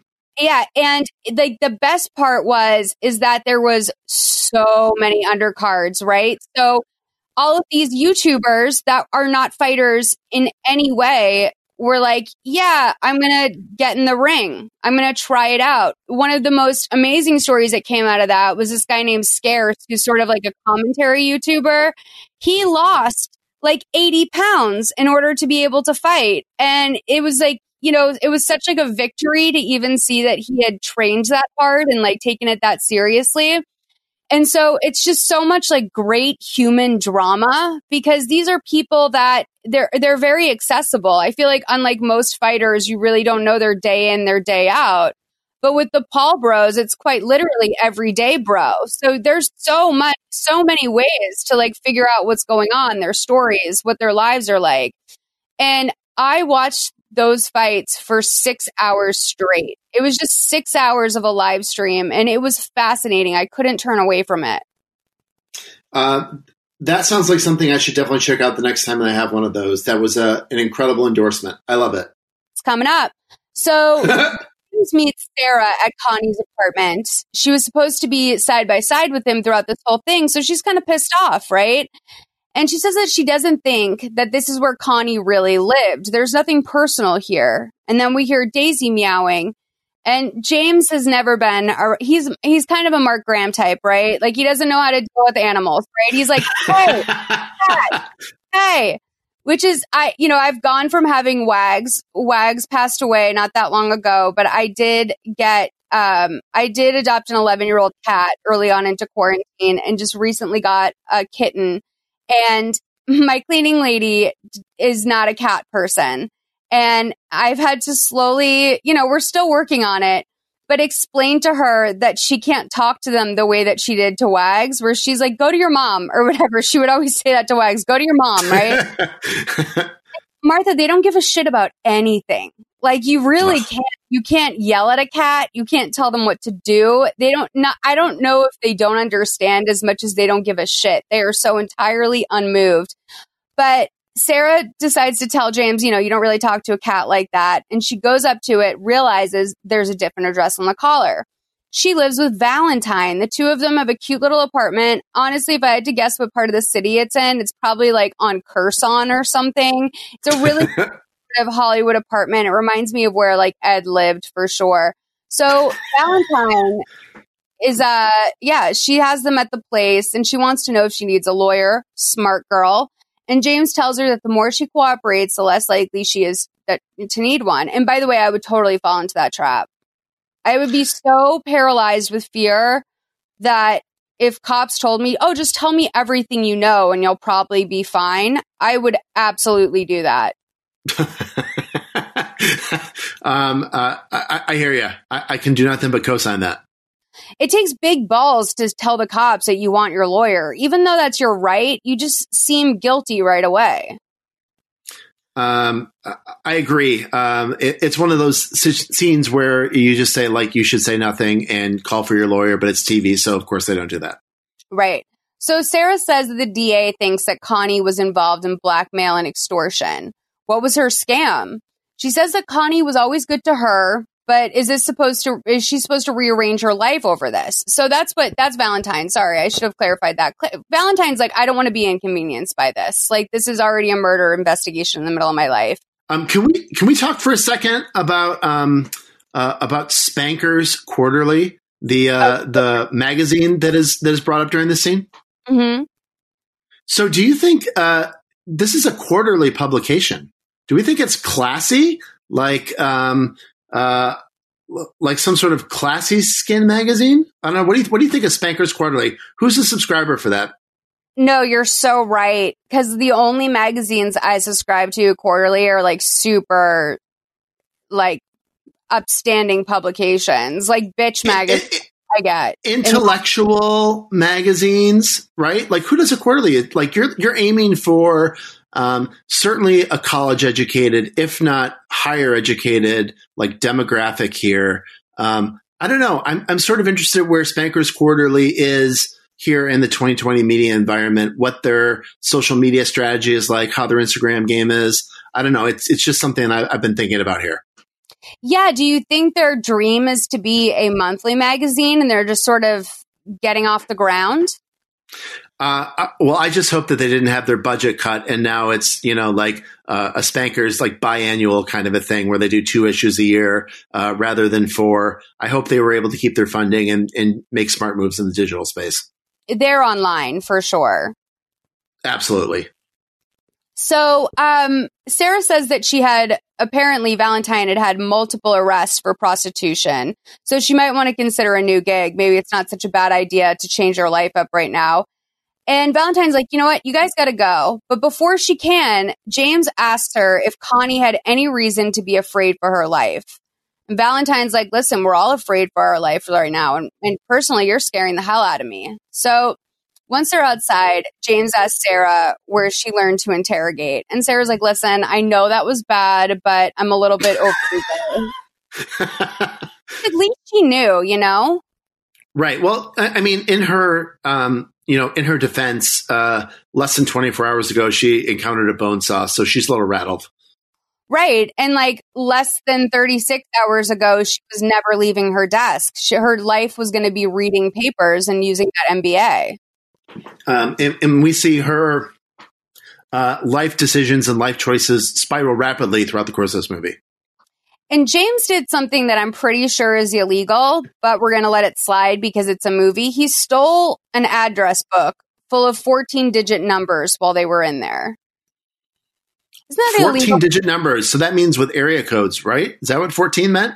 So 14 is there's okay. So at, at later on in the movie, they're going to say that they sent it to a USC uh, numer like numerologist or something, and this guy was able to break it down. I think it's a code. Oh, it's so it's like a code breaker situation. Yeah. Gotcha. Connie wasn't fucking around. This was not her first rodeo. She's like straight up going into the zodiac world. um, I love it. Valentine watches them leave, and then she takes Sarah's business card and she puts it in the desk on top of the tape that they're all looking for. So Valentine, as we knew before, is in possession, but so casually in possession. Like James was right there hovering over that whole thing. And as we know, and as we'll continue to find out, James has no home training when it comes to keeping his hands to himself. Like he no. goes into this place and he just starts fucking with everything. He does not care about the integrity of a crime scene. He wants to gather evidence and he doesn't care if he breaks a few laws. I love that guy.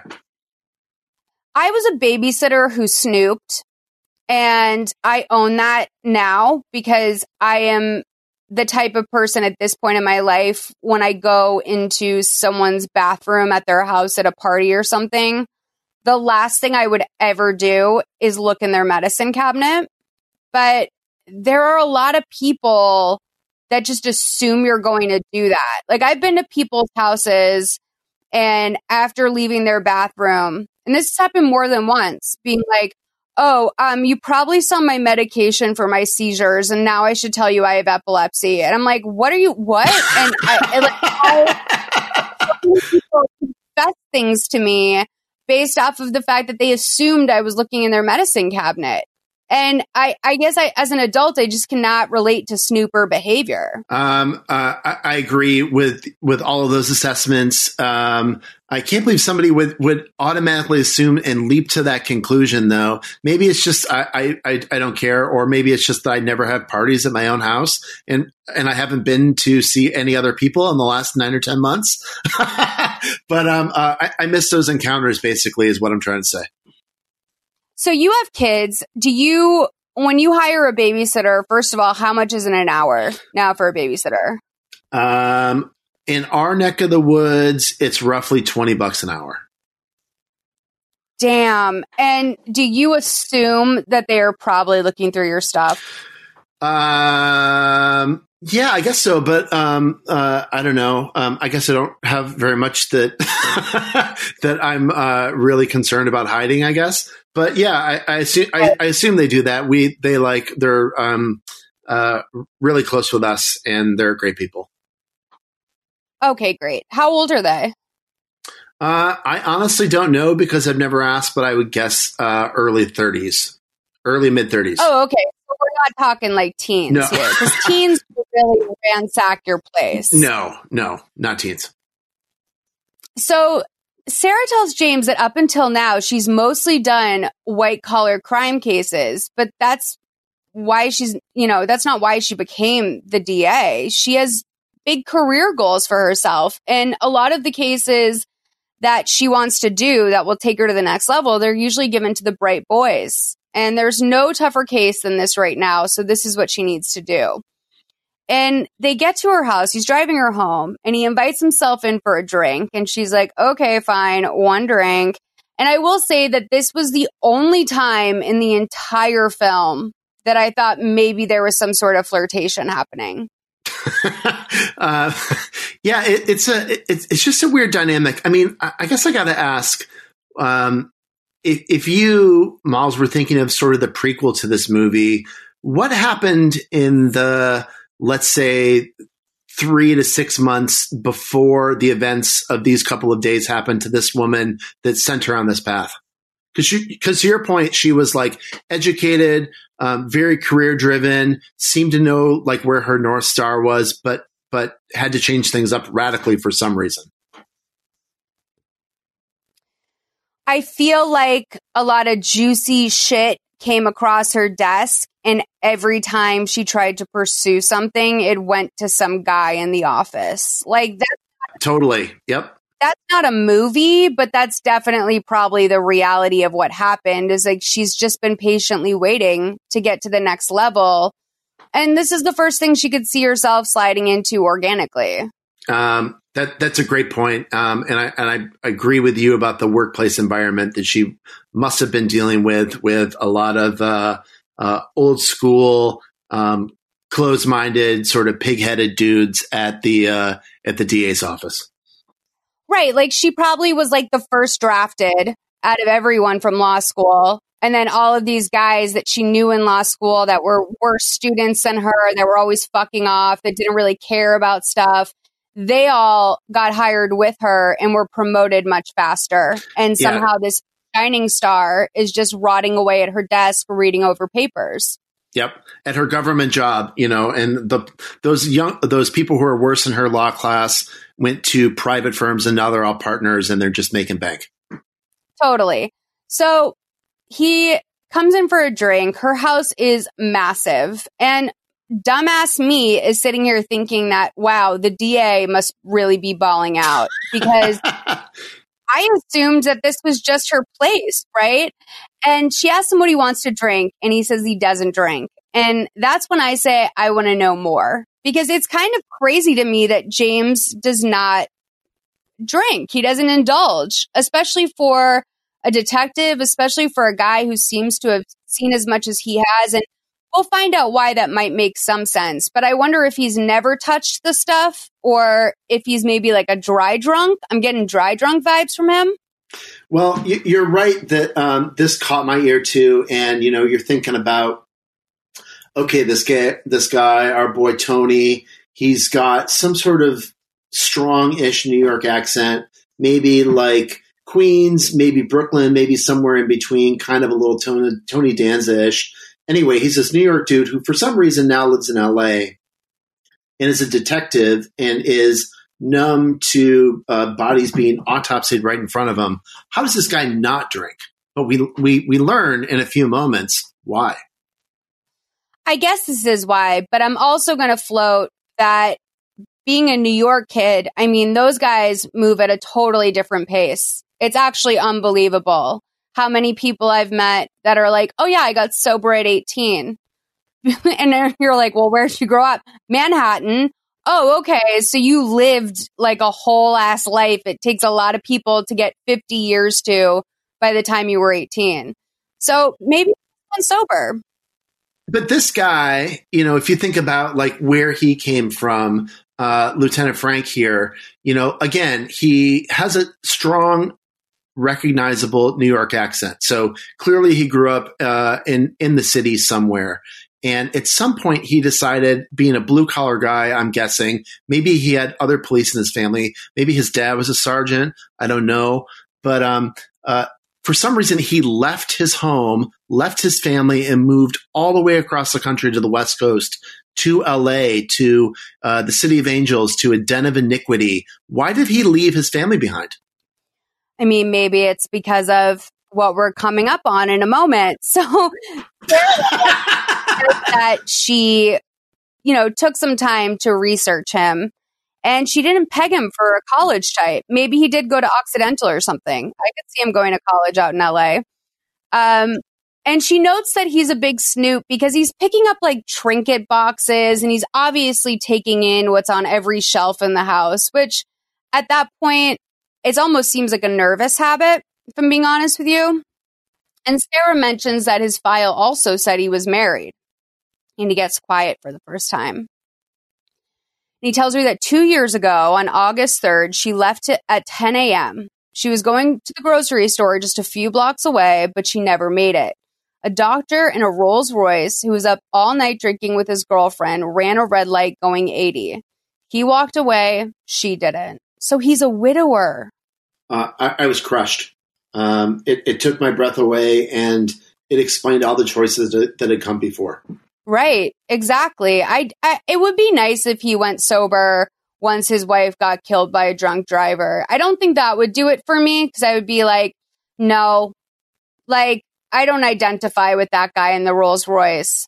I'm going I'm going with he blew it out in in high school and he got sober, went to college at Occidental and became a detective. That's my um, yeah, and you know the the the tragedy of it going to the grocery store to provide for the family.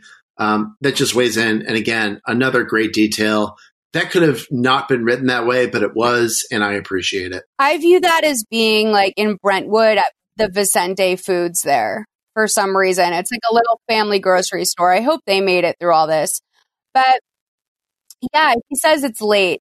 First thing in the morning, he's going to send her the financial records from the to the Hall of Justice. So hopefully she can find something in there. So she's doing paperwork again. But right before he walks out, Sarah's dad appears and he's old, he's in his bathrobe, and she introduces them and James is like, Well, you got a lovely daughter, and he leaves. And at this point I assume that the dad might be maybe senile or something because he asked her, you know, oh, are you bringing your work home with you these days? And she's like, it's just work. And he's like, well, I hope that's all it is. And it's such a strange interaction and, and sort of like below the radar in a lot of ways that I almost assumed that they were hinting towards him being senile. And maybe even part of me still believed that this was her house and he was just living with her. Yeah, it, it, it, was um uh an interesting scene on uh on a lot of levels, and yeah, I just think that that um that guy it, it was a weirdly slut shamey kind of way that he said that about you're bringing your work home with you. That I don't know that it made sense to me from a father daughter perspective, but um, then again, this guy was clearly well to do um, made a lot of money in LA. I'm guessing, you know, to your point, he was old. He was probably in his 70s or 80s which means he probably made his money in the 30s or 40s in LA. So he'd probably seen some weird stuff, some Chinatown level kind of gangster shit going on, and um, knew some things. For sure. So Grace and Valentine meet up with the guy in what I would call a mansion. We're going to, I guess, our movie's version of someone I believe you introduced me to, Jason Gummy Bear Davis. Um, this man, Larry, is like, I believe, actively trying to give himself a heart attack. He has this spread of bacon and eggs and toast and all sorts of breakfast crap. And he's eating it in such an aggressive manner that I'm not even sure he's chewing. Um, was that all breakfast stuff? Were those ribs? It seems like he had like barbecue sauce on his lips. I thought he had bacon and eggs with like some sort of ketchup or something, maybe. Maybe it was a hot sauce kind of material, but he definitely had sauce of some sort on his lips. Yeah, I might be projecting because I I love bacon and eggs. Who knows? Did you recognize the actor who played this guy? No. Oh, really? Okay, so this dude um, is kind of a, a famous cult actor. His name's Walter Olkewicz, and he's probably best known for he was in Twin Peaks. Uh, Right. In the in the original series, he was Jacques Renault, who was this uh, French dude who was uh, sort of the pimp for Laura Palmer, uh, the famous Laura Palmer at the center of Twin Peaks, of course. And anyway, this dude is a classic scumbag. Um, and he plays again, sort of a very similar underworldy pimp kind of type, uh, also in Twin Peaks. And for people who listen to this podcast, you might know him as Dougie Boudreau from Grace Under Fire because you'll be surprised yes. what people call me out for not knowing. They'll be like, Damal's Grace Under Fire. And I'll like get a DM that. no, you're right. I mean, we all know I'm an idiot. Half the time when I'm like, oh, she was on a soap, it's for you guys. I do it for you. So let's play this scene. He's wearing a Adidas tr- an Adidas tracksuit at a marble table. It couldn't be more perfect. 30 38 to 31 55. So listen, Lenny, I think we better establish some ground rules here because we intend to sell to the highest bidder. I don't suppose you'd like to tell me just who's going to be doing all this uh, bidding. Well, for starters, you. All right, say that, Valentine. You'll be bidding against the two interested parties, Lenny. So you can afford to bid high. I mean, once you get the tape, you can uh, collect from both sides, right? I mean, Lenny, a man with your skills of persuasion, you're gonna make a fortune. So you wait and you squeeze the marks and you hold out for the top dollar. I get to see the people on the tape, face to face. No, no, uh, the, uh, the parties are probably gonna send representatives, but we're all gonna be there in that room for the same purpose. All right, now I'll tell you my ground rules, Grace. First of all, the meeting happens here, in my house. See, I don't like going anywhere where I, I don't know where I am. Second, there's a cost. Use the hall, 10% of your take. See, the way I see it, you're using me to jack the price up, so for some reason I don't get the tape. Well, I want a little something on the downside. I don't like to go anywhere where I don't know where I am. Is such an interesting way to confess anxiety. Um, another incredible line. Um, this is like almost like some hard boiled pulp Philip Marlowe shit. This is some good writing and uh, just just an excellent line. And also, I think um, an excellent performance by this actor. I, I believe this character 100%. What do you think? I 100% believe him. Okay, so to just not leave anyone hanging, it's like a tray of scrambled eggs, a tray of bacon, melon, some sort of croissant. There's hash browns, a glass of whole milk, and a glass of orange juice.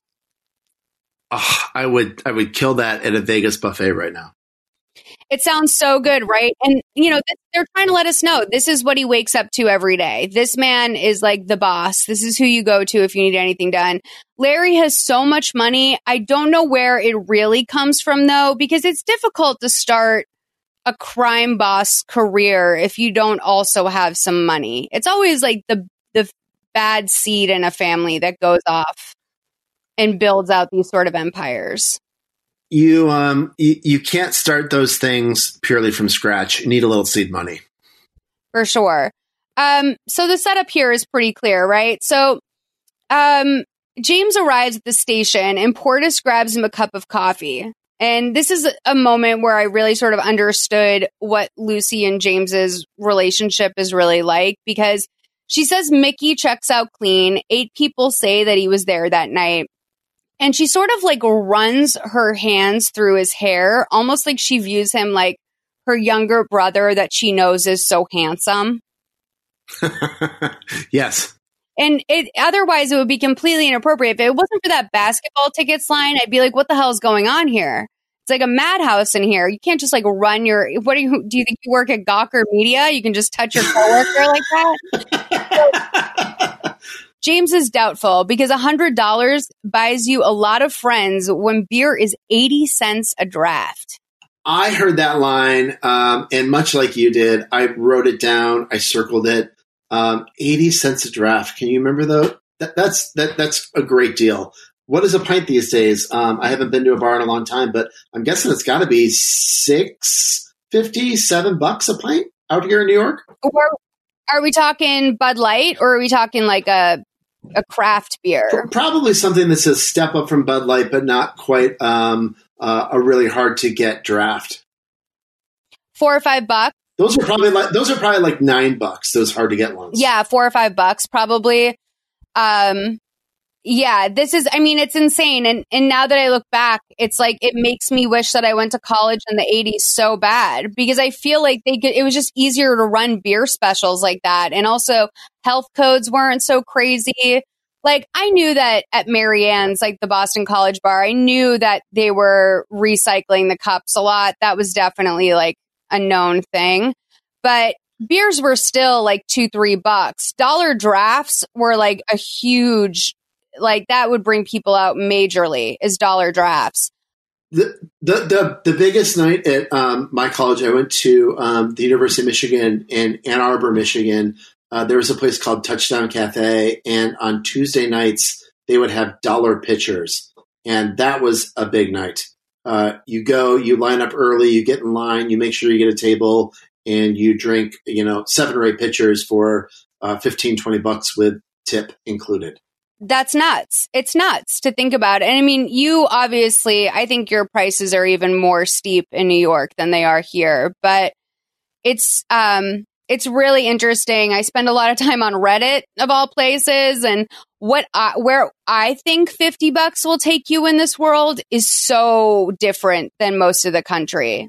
Like I've wound up in so many conversations where I'm like, $50, that's it. And people are like, $50, like you could, you could spend a weekend on that. Like you could leave town for a weekend with 50 bucks. And I just don't operate from that place. I, I, I can't imagine the freedom that existed in the 80s that I wish I had experienced. No, totally. We get pizza every Friday night here at my house, and we get um, one cheese pizza for the kids because they don't eat pizza with anything. My wife and I get a pizza with like two ingredients, and um, uh, that's basically it. We usually get one other slice for something, and it's fifty bucks with delivery every week, just for that. For sure. Yeah, for sure. What are your toppings, dude? Um, uh, we get they have a really really good tomato pizza. So fresh tomato, um, nice slices that sort of sit right on top with a little bit of uh, uh, some nice green uh, green elements to the pie. It's great. It's incredible. That's delicious. Yeah, I am so jealous of your pizza situation. Are all those dollar slice places shut down right now?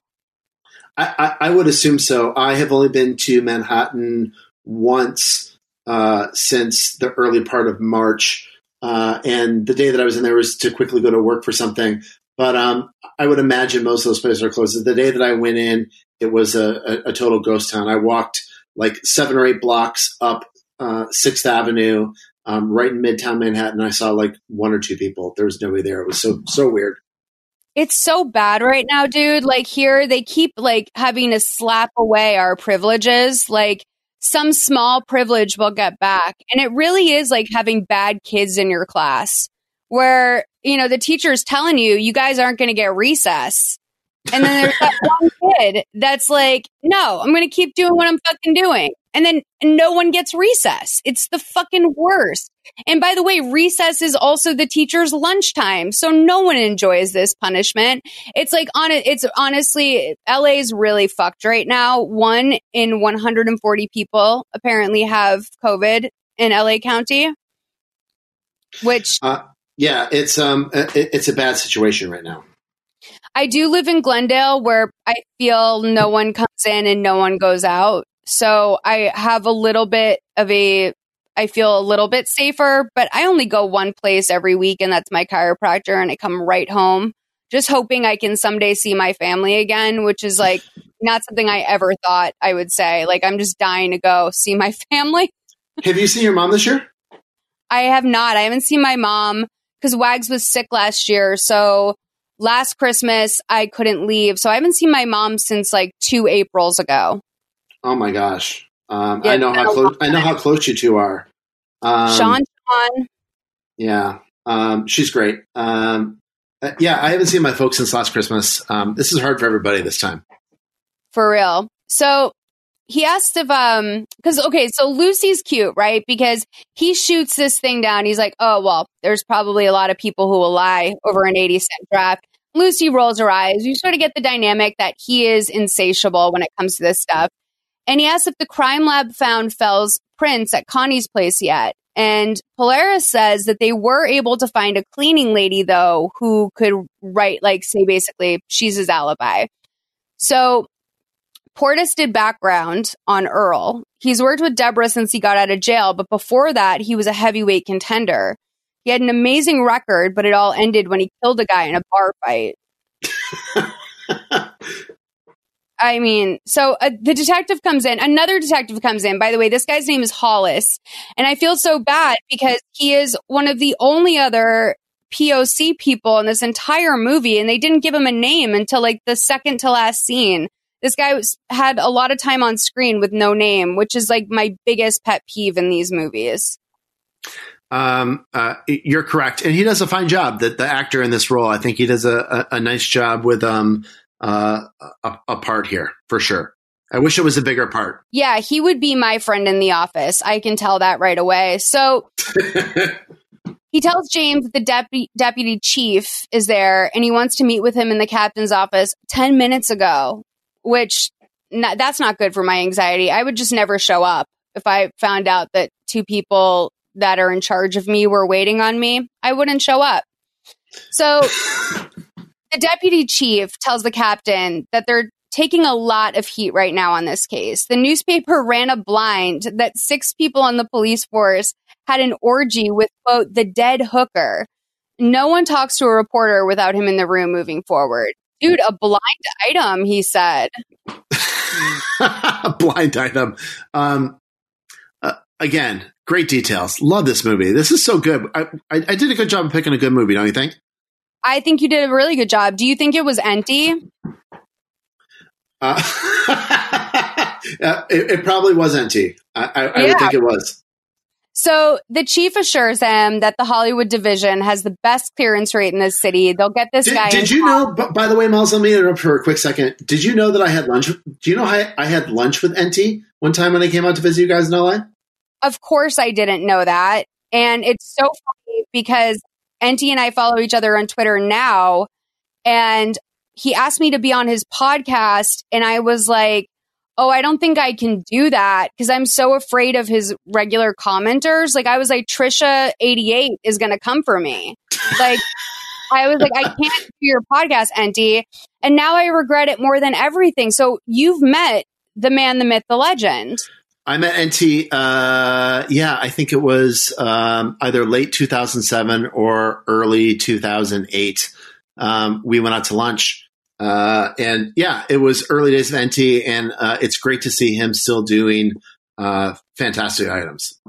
Yeah, so if you guys aren't familiar, Crazy Days and Nights, it's like the blind item website. Whenever I talk about blind items, I'm probably talking about Crazy Days and Nights. And he has been up for a very long time, very loyal following. Um, I would say Rich, OG Richard blogger. Rushfield- yeah, Richard Rushfield um, is in touch with Enty, and like the whole him thing that happened is crazy. Do you know that the the story behind him? Uh, I, I don't. I don't know that story. No, I, I've missed that detail. So the hymns, it was like H I M M M M, four M's, right? A lot of people assumed that this guy who would write in, and he had some real deep cut Hollywood blinds, like going back to like Marilyn Monroe. Okay. And a lot of people assumed the hymns were Robert Downey Jr. I do know the story. Yes, you're right. Okay, thank you for reminding me. I, I remember this. And then him wound up to be sa- so sadly a schizophrenic man who lived in like Appalachia, I believed. And once he passed away, his sister found his accounts and realized what he had done and emailed Enty and said, like, I'm so sorry. Like, my brother was doing this. I didn't know. Whoa, I did not know the twist of that story. That's incredible. I need a 30 for 30 on that. I no, for sure a 30 for 30. yes. I need like a 60 for 60 at least. So the chief assures him that the Hollywood division has the best clearance rate in the city and they'll get this guy in time. And the deputy chief says that they need an arrest now. Um, and James is like, you know, kind of like fucking around. He's like, yeah, should we cuff Mickey and parade him around for the news? And the deputy chief is like, listen, thinking about taking this case downtown. I can assign a much larger task force to it. And the captain tells him, please give me 48 hours. We've already got someone undercover. And the deputy chief agrees, okay, 48 hours and that's it. And then James asks the captain, like, what the fuck is that? You're lying to the brass now? And he's like, no, we just need Lucy to go undercover. And he's like, but she's never done any sort of undercover work before. Captain's like, listen, she's a fresh face. It could work. Make it happen. So Lucy has been thrown in to do undercover work, which is such a dream of mine. If I was anywhere near cool enough to do it, that would totally be my dream. I, I, I couldn't do it. Um, it's it's just not in my DNA to be an undercover person. I am uh, pretty straightforward with my emotions, in in I think largely uh, a, a negative way. it's really easy. I don't have a good poker face. I would not be good undercover. So they put her in this big red wig and she's wearing a bright blue jumpsuit with coral lipstick. And, you know, she's taking in this new identity and it's just absolutely absurd to her. She's supposed to be this woman named Blossom Willie, who's a sex worker in Kansas who was a Jane Doe. And she had a $200 habit a day of heroin and she OD'd finally. And the police are holding back on letting the press release out about it, or rather, the press report about it, um, so that she can use this identity, which I didn't know that's where they came from. Um, I that, that was a good detail in this movie. Um, Two hundred dollars a day. That is, um, by my rough math, um, two hundred drafts a day. I'd rather drink two hundred beers, I think, than um, get smacked out for a whole day, especially at that price. What do you think? Uh, yeah, for sure. But like, what's the inflation on that? Because that's when it'll really hit. Like, 200 bucks a day to me right now is that seems unmanageable. Um, but $200. Hundred dollars a day in nineteen eighty nine dollars. Um, if if it, again, if you go by the math of uh, a, a, a, a beer costs less than a dollar, when a beer we think costs six or seven bucks a day, um, what's that? Uh, eighteen hundred dollars a day. That's that's a pretty healthy habit, huh? Yeah, that's for real. Oh, it's four hundred and nineteen dollars and ninety eight cents if your drug dealer takes pennies. But yeah, that's a serious habit. It's also it's always hard for me to believe too when people have built up that tolerance, especially in 1989. I don't know if you guys were in fentanyl land yet or not, but that's pretty intense if you're ODing on a $400 heroin habit a day. Yeah, um, it, it's unfortunate, but um, this actress who uh, attempts to pull off this role, you're right, she is less than confident in her persona. So James wants her to go down to Deborah's office and apply, and he tells her on the way out, "Shake it, but don't break it." And that's going to take on a whole new meeting because we see Lucy walking through town. I'm assuming Beverly Hills in her getup on the way to Deborah's office. I love this jumpsuit, by the way, in motion. I loved what she was wearing. and she's crossing the street when out of nowhere a car comes speeding at her. And by that I mean literally at her. Like this is a car that is 100% meant for her. She gets hit and goes flying through the air. Her body hits the pavement hard. And they sold this to me for even like Lifetime, they're so bad at it normally. Like every dead body sort of winds up in that standard, like one arm up, one arm down, legs splayed. They, they had this body hit the ground in a way I've never seen before. She hit it like a little walnut. She was all bunched up. Uh, again, our boy Noel Nosseck, the director, great stunt here. A, a legitimately a good stunt, to your point. Um, it runs in slow mo, which is great. There is a black Trans Am just just caroning down the street, going super fast. And an interesting detail here in the script. Um, uh, later, when they describe what happened in this awful incident, uh, they say the car was going 80 miles an hour at least, which coincidentally is the I same know. speed as Lieutenant Frank's wife was hit when she died going to the grocery store. So I thought that was Dude. parallel, right? I'm so glad you caught that because same. I was like, oh my God, is this all related?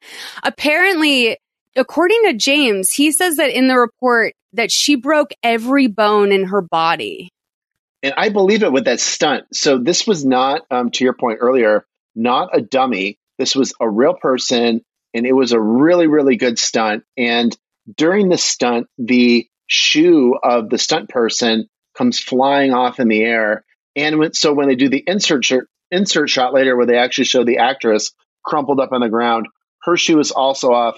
Great job by the continuity editor. 100%. Like, if this was today's lifetime, that would have never happened. No way. So- attention to detail.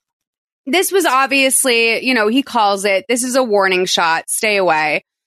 So Portis says that he messengered Connie's address book over to Professor Barkins at USC who deciphered the code. She has guys listed as chicken legs, big boy, diaper man, baby doll. Uh, well, I love it. You know, though, early that the guy in, in the first scene of the movie who died was, uh, he, he, or before the movie even takes place, he was found with his diapers on. So that's probably diaper, man, think- right? Well, I mean, I that begs a much bigger question. How many diaper men do you think there are out there? Because I feel like there's a lot.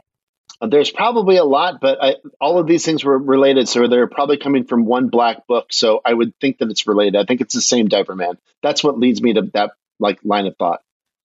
So I suspect, based on your neutral comments about Lindsey Graham, that you might not be able to discuss politics. But I well, I don't think this is political. Do you believe the rumors that Trump wears a diaper?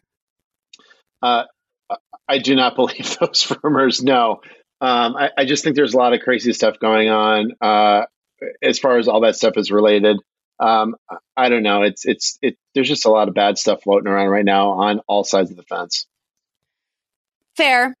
So there's no numbers in the book for any of them. They used to call in and leave messages on her answering machine. So James is going to see Judge Draker. He, wants a warrant to tear up Deborah's agency. And Portis says that he should get one for her house too. Molly's gone. He wants Portis to focus on getting in touch with the weirdos in her address book. So, you know, there's a lot of kink shaming, a lot of negativity in here you know, Diaper Man might not be a weirdo. Believe it or not. He he might not be, but again, I think it's the same deceased guy that we were talking about from uh, early on in the movie. But you're right. We should, we should not kink shame Diaper Man. Uh, if that if that's what makes him happy, uh, more power to him. Yeah, it, chicken legs, that's out of his control, you know? So the judge tells James that he can't give him the warrant. He doesn't have probable cause and he needs a legitimate reason to search her office. How can he tie Deborah Taft to the killing of Lucy Delgado? And James says that he can't yet, but that he believes Deborah might control access to the safe houses. And the judge says that's speculation at this point, and he's already taken up too much of his time with this, which I have a hard time believing that James can't take no for an answer on that because he too is someone who can poke a hole in any story. Um, yeah, I, I, I agree. Um, but this is this is a good spot of plot development here. I, I we're in we're in good hands right now. So James tells him he's not listening to him. He hopes nothing comes up that will change his opinion of him. And he's like, Are you fucking threatening me? And he's like, You're a judge. You decide. Great line. Great line. So Valentine watches on as Grace calls all these potential bidders, and he tells someone that tonight's the night, Larry's living room. There won't be another opportunity to buy back the tape. We see a receptionist talking to her boss on the phone, and she says that she got the call. The guy wouldn't leave his name. He wanted him to tell him at midnight.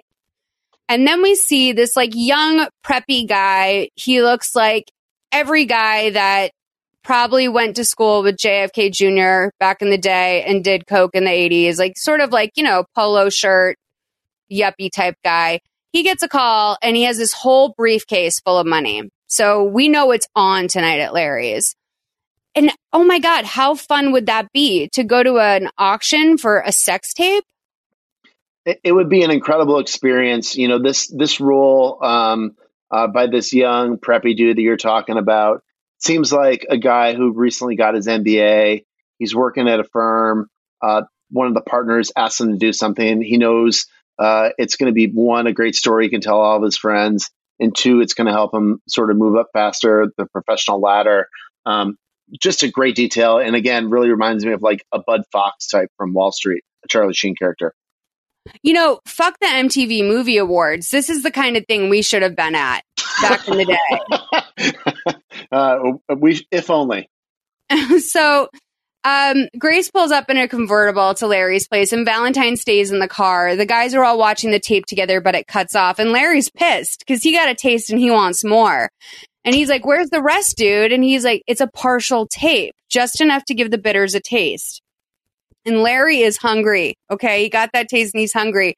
So he wants to start the bidding before the last guy even gets there. He throws out 20K. And Grace is like, come on, dude, that's a little low. Then um, Larry goes, it's cash or Peruvian flake. Yeah. Is that Coke? Yes, for sure. Totally. They have Coke in Peru? Uh, Peruvian flake. Um, absolutely. So yeah, this dude, this uh, this Larry character, Walter Olkewicz, um, another parallel with his character in Twin Peaks, who's named Jacques Renault. Jacques Renault is also a coke dealer who's moving uh, moving white into the town Twin Peaks via Bobby Briggs, uh, who is Laura Palmer's boyfriend. Um, another amazing parallel. This movie spawned so many great ideas. David Lynch also ripped off this movie you know, you would let me go on auditions from time to time because when I started doing the video, oh, totally, I remember that. Yeah, yeah, I auditions would come up from time to time. I auditioned for the lead in Greenberg, which is Greta Gerwig. Obviously, did a much better job than Molly McAleer ever could. But obviously, you know, to this day, occasionally people will reach out to me and be like, "Oh, this seems like a Molly McAleer type character," and I I am Molly McAleer. And obviously, I think I know what that means when people think of me for certain things. But if I was going on auditions or getting called in for a Coke dealer on the reg, I would say that that would really affect my self esteem. um, it was a it was a time, it was a place. But if you were a particularly um, uh, slobby uh, Coke dealer who ate lots of bacon and eggs in the morning, uh, whether you were in uh, uh, Los Angeles or somewhere north of Twin Peaks in Canada. Um, I don't know. That's a great role to be typecast in for a window of your career. And to both of our points, he was on Grace Under Fire, so he made lots of bank too.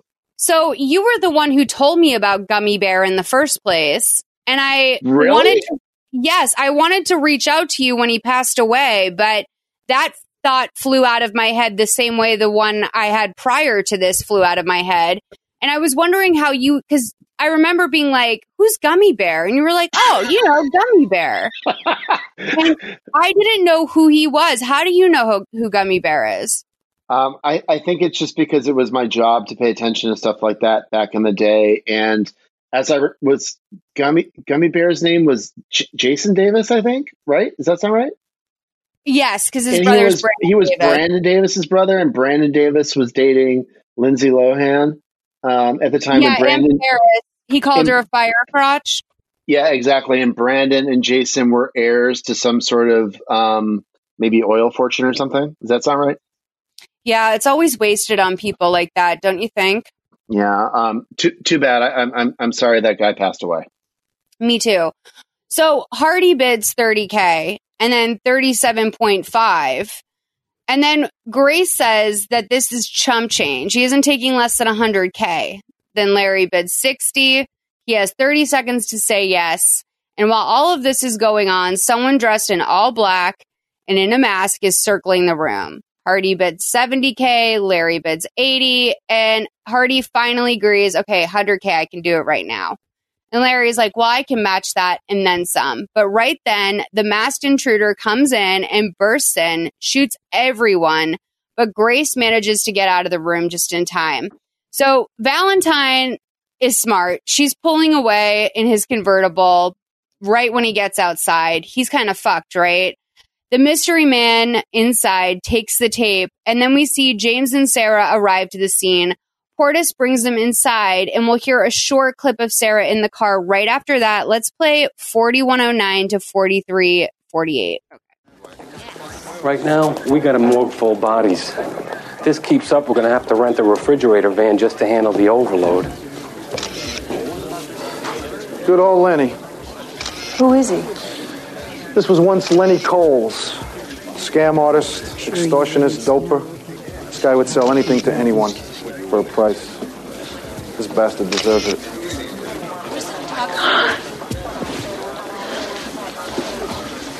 Listen, Sarah, why don't you wait out by the car, okay?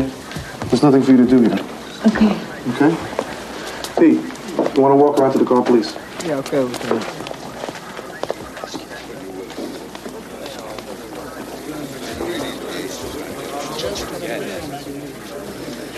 So who's the uppie? This was Roger Hardy.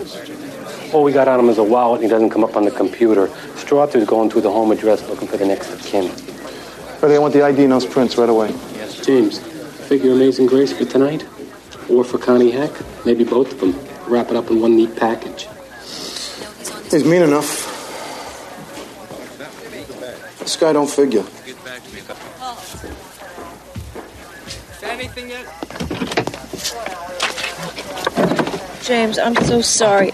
I know it's totally unprofessional to throw up all over the scene of the crime.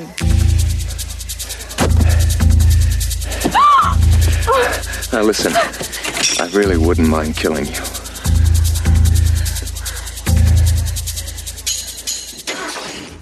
All right. So Miss Thing over here finds herself waking up in the back of this car after just puking, which is so relatable. And she's in the car with Grace, okay? And Grace, of course, he he needs to get out of there. He hops into another car. This is LA. It's not like you can take off on foot in Nichols Canyon. So he's like, I would kill you if I could. And he drives off with her in the car. And James comes out of the house just as this is happening. And he hops into an ambulance and drives it while Portis calls it in. So, I mean, the logistical element, I, I have to say, I'm I'm much more keenly aware of health issues now, I think, as we all are as a nation. But we're in a, a situation, a murder scene, where they're going to have to be bringing in freezers, as they said, to hold all the bodies. And this man's taking the only ambulance with him?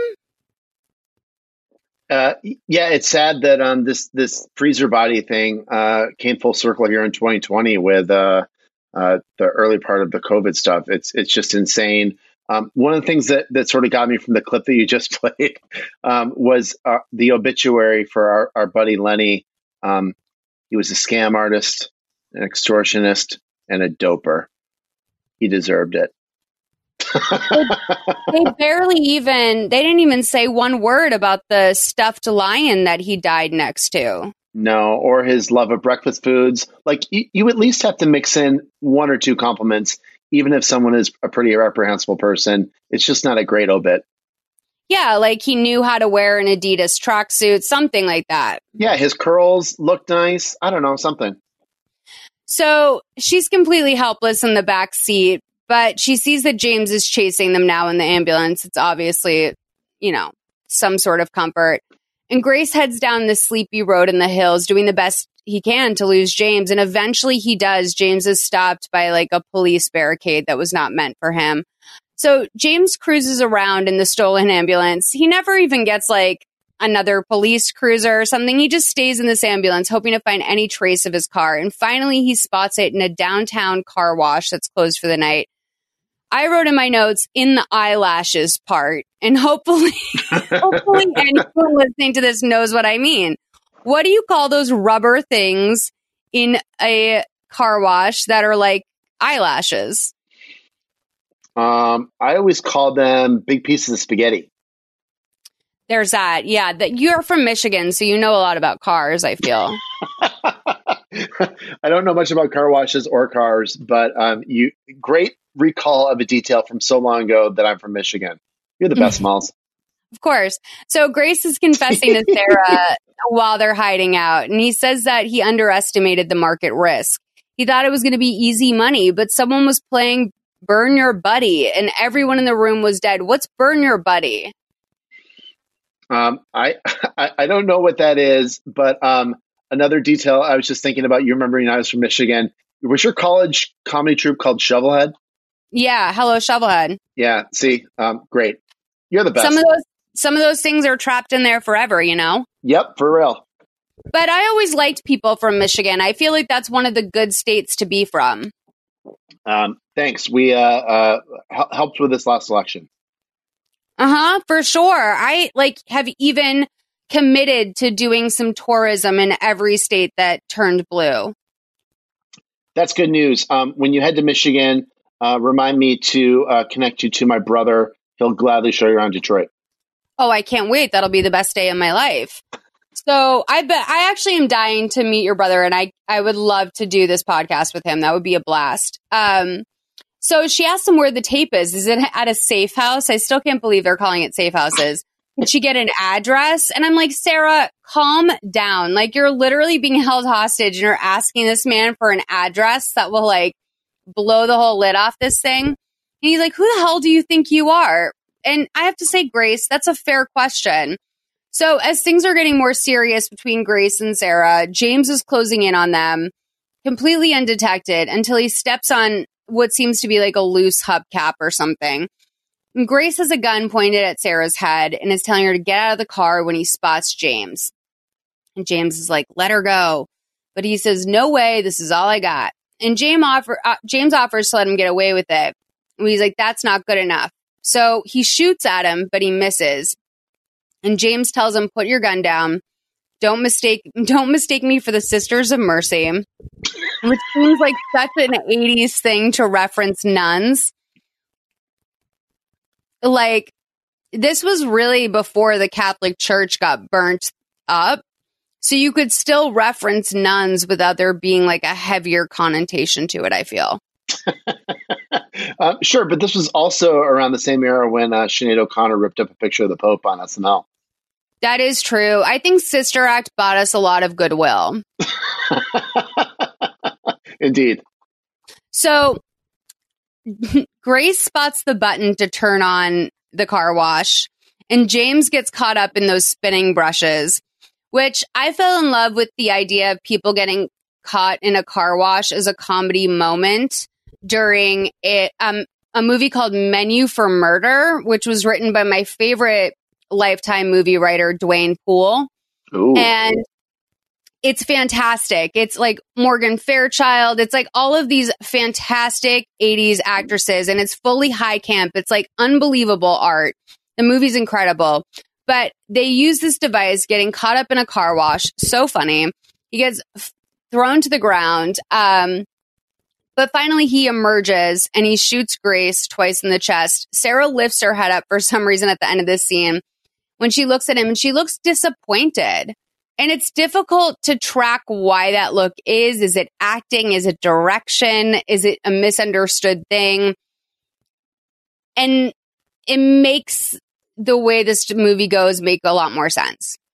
Yeah, I, I, I think part of it is, um, uh, again, I love what you said earlier about not trying to uh, bash individual performances. But I think it's part of why Lisa Hartman's career didn't really continue much past her phase when she was like really young and really, really hot. Is, if that makes sense. Hmm. Yeah, that makes sense. Although I think she did kill it as a snow owl on Masked Singer. By the way, my favorite show. it's so good, Mark. Do you not love it? Um, I've seen a couple apps because uh, uh, I think that my we were watching Lego Masters on Fox, uh, and we saw a lot of promos for Masked Singer, and so my kids got into it, and so I've seen a couple episodes sort of by osmosis. We would have been so horny for that show at Defamer. That that show would have been everything. Oh, for the sure. reveals, like it's unbelievable. So the deputy t- chief tells the captain that he's taking the case a day early. And um, he says that the police commissioner is pissed that the best witness they had is dead, which, like, fair. That is fair. And the captain said he was promised two days, but the deputy guy, he's like, no, you already blew it. They already lost Officer Delgado. We're out. So once he leaves, Sarah walks into the captain's office and says that she wants a word with him. She is free of James. This is an independent move she's going for. So we see James and Portis are catching up, and Portis says that the Nichols Canyon shooting looks like it was done by a single shooter. Took out the wise guy and the yuppie and got out fast. No business card, but it looks like a um, a pro ha- a pro did the hit, right? So they run into the other detective who we've seen Hollis, and he says that the crime lab ran the tape box for prints. Lenny Grace and Valentine's prints were all on it. Valentine isn't home, but they've got people staked out at her place. And then they run into the chief, and he tells James that he messed up big time. He blasted the material witness of two homicides. He's like, Well, what was I supposed to do when a suspect pulls out a gun? Write a letter to the mayor deploring urban crime, which is kind of like, you know, it's a real fuck you answer. I liked it.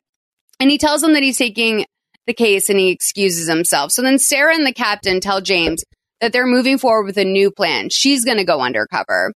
And he thinks this is insane, rightfully so. I mean, they did just kill Lucy. She's inexperienced. If she dies, what are they, you know, what are they going to do to them? So she says that this is the best way to go. She's familiar with the case. She's an unknown face. She can go to Deborah Taft's agency for an interview and just see what happens. So James tells her that this isn't a bright boy move. Is bright boy an expression? Uh, that one perplexed me too. I'd never heard that before. But again, I think we do have to call once back to the writer. Uh, what was his name? James something? Stephen. Stephen Zito. Stephen Zito brought out a third act hooker turn, which, I mean, uh, if you could hear my applause through my AirPods, um, that's what I just did. A third act hooker turn. This movie is heading in the right direction. It really is. And I think honestly, now that I think about it, bright boy just means smart guy. oh yeah. Okay. Yeah. Yeah. You're right. It wasn't an era specific uh, reference. I don't believe. He had so many lines in here where I was just, I, I was like, oh, the reference must go over my head, but I think they're original to him. A bright boy move. That's great. So James tells Portis that he needs a new identity for Sarah. Not the way they did with Lucy. They need to do this themselves. There's way too many people downtown and that allows for leaks. Great call. So he tells the other detective, Hollis, to call the Wayne State Jail, ask for Rick Harkey to set up a bogus file for Sarah Ramsey. And then he tells Portis to call a seven day detox center and ask for Harriet Curson and tell her that he says hello and to set up a bogus file under the same fake name. Now, when he says call the seven day detox and tell Harriet I said hello, I was like, oh, is that what happened? Yeah, there were definitely undertones. Um, I think you brought this up earlier that um, uh, Lieutenant Frank was sober because his wife died in a drunk driving accident, but also because he might have, um, again, in another call out to Basic Instincts, Nick, who, uh, as we all know, likes to fuck on coke. Um, uh, this guy had some drug issues in the past, for sure. Yeah. So then James calls someone named Lorna and he needs her expertise. He's like, no one will know you're involved. I need you to do a job on a buttoned up DA and turn her into a thousand dollar a night call girl. She'll have 24 hours to do the job.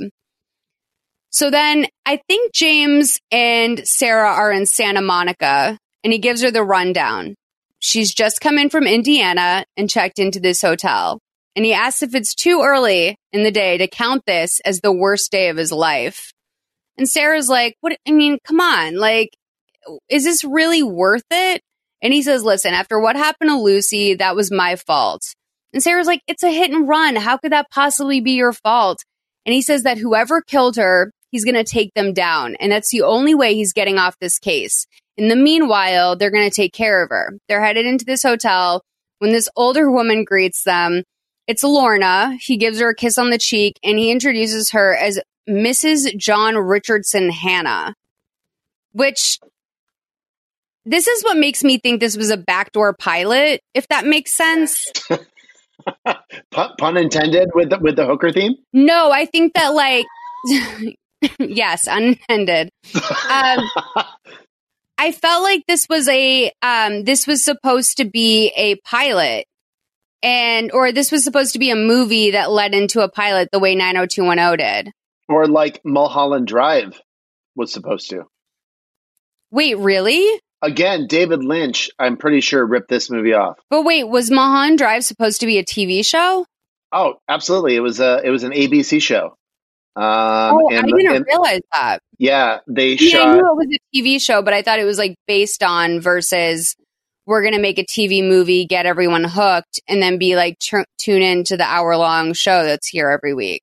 No, yeah, it was it was um, originally supposed to be like a 90 minute pilot episode that would have aired over two hours as like the first episode, but ABC didn't pick it up. So Lynch got the financing from uh, Canal Plus over in uh, France to finish it off as a movie. You got to be fucking with me, dog. Is that true? No, true story. True story. Yeah, I feel like backdoor pilots are such an underutilized thing in this industry that people can get so excited about. Like, just give someone a two hour pilot and then. Um, yeah, what, one of my friends, this guy named Nick Nadel, is um, uh, doing a podcast all about backdoor pilots. I will find the name and I will text it to you later. Please. And we will link that in the description of the show because I am obsessed with backdoor pilots. I talk about them probably every week because you can tell that every fifth Lifetime movie was supposed to be one, the way that they did with the client list and Jennifer Love Hewitt. Yes, totally. So let's play this scene when Lorna is helping her, you know, become a real woman in, in the hotel room. Um, 54 minutes to 55, 51. Well, I don't think this is going to be hard at all. Why don't you just slip off your jacket? Okay. Let's see what you've got.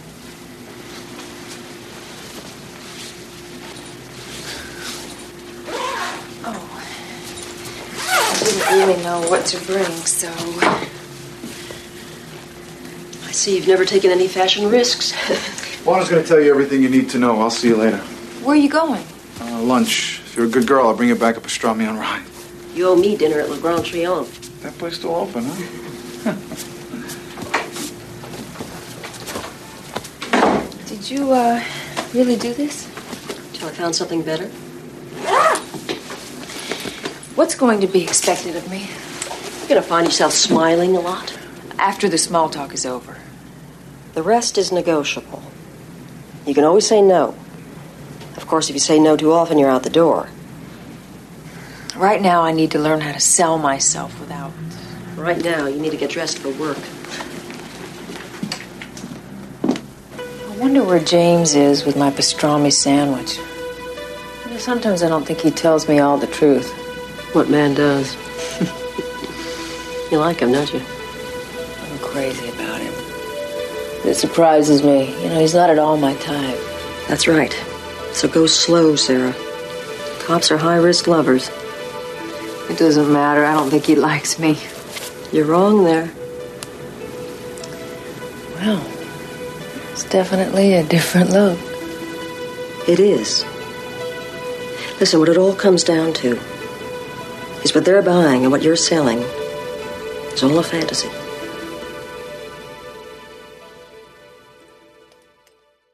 Okay. Is it just me or was the sound in that terrible? Um, you're correct. Um, the sound wasn't great uh, by any stretch. Yeah, it like it, from scene to scene it really varies and I I understand why just from like my I'm trying to be very patient obviously cuz it's so easy to like make mistakes and and they are translating this from a totally different video format to digital. So it there's going to be some stuff lost in the mix, but um it really it's jarring when from scene to scene and then of course it, it provides like unintentional comedic moments when she's saying, I really want a pastrami sandwich. And it's like so clear versus the whole rest of the scene. I mean, it, it's, uh, it's kind of great. I did not know at all and call me, you know, what I obviously am, which is like very dense and probably kind of a moron. I had no idea that these two were going this way. I mean, of course it makes sense, but it didn't they didn't seem to have that sort of relationship to me yeah you're right they um, definitely have more of a brother sister platonic kind of vibe between them and this uh, this turn here in the third act um, was not well set up or well choreographed by either the director or the writer or the actors frankly um, any of the three of those but it is pretty interesting and we're just getting up to this that you know, this turn does happen. You're right; it's predictable in some way, um, but it's interesting that um, it doesn't really. Uh, her sex appeal doesn't really uh, really hit for Lieutenant Frank until she starts dressing up as a hooker. That's a, a, a semi concerning part of this movie that doesn't get fully addressed. I agree. It's like, yeah, like First of all, when Lorna tells her to take off her jacket so she can see what she's working with, she takes off her jacket and James is still there and he kind of like scoffs, like, oh, this like innocent girl doesn't even know what she's gotten into. How embarrassing that someone is checking out her figure. And I've definitely had guys sort of condescend to me in that way where I just didn't know what was going on. Like I was young and I didn't realize how ill fitting that situation was for me but it just was so skeezy. Like I couldn't, I couldn't imagine how foolish I would feel if three years into a relationship with someone, they showed me a video of the first time they met me or they saw me as a, as a woman for the first time, I would be so humiliated. Like it's kind of mean the way he laughs at her. Uh, I, I, agree. Um, it's mean. It's it's an awkward thing from script, directing, acting, all sides. And again, it gets me back to a little bit like what happened in the four or five days leading up to um, the plots of this movie um, with with our friend uh, Miss Dutton here that made her spiral so quickly. Because again, um, the start of this movie was just a couple of days ago, and she went from being a promising young DA to now she's an undercover hooker who's stripping off for her coworker. It's it's a it's a sad turn of events and a quick spiral. God, she must be desperate or something. You'd think she'd have something to hide. So, um, John is waiting out in the living room area in the hotel. He's trying to gnaw off the plastic from a side of like maybe macaroni salad or something.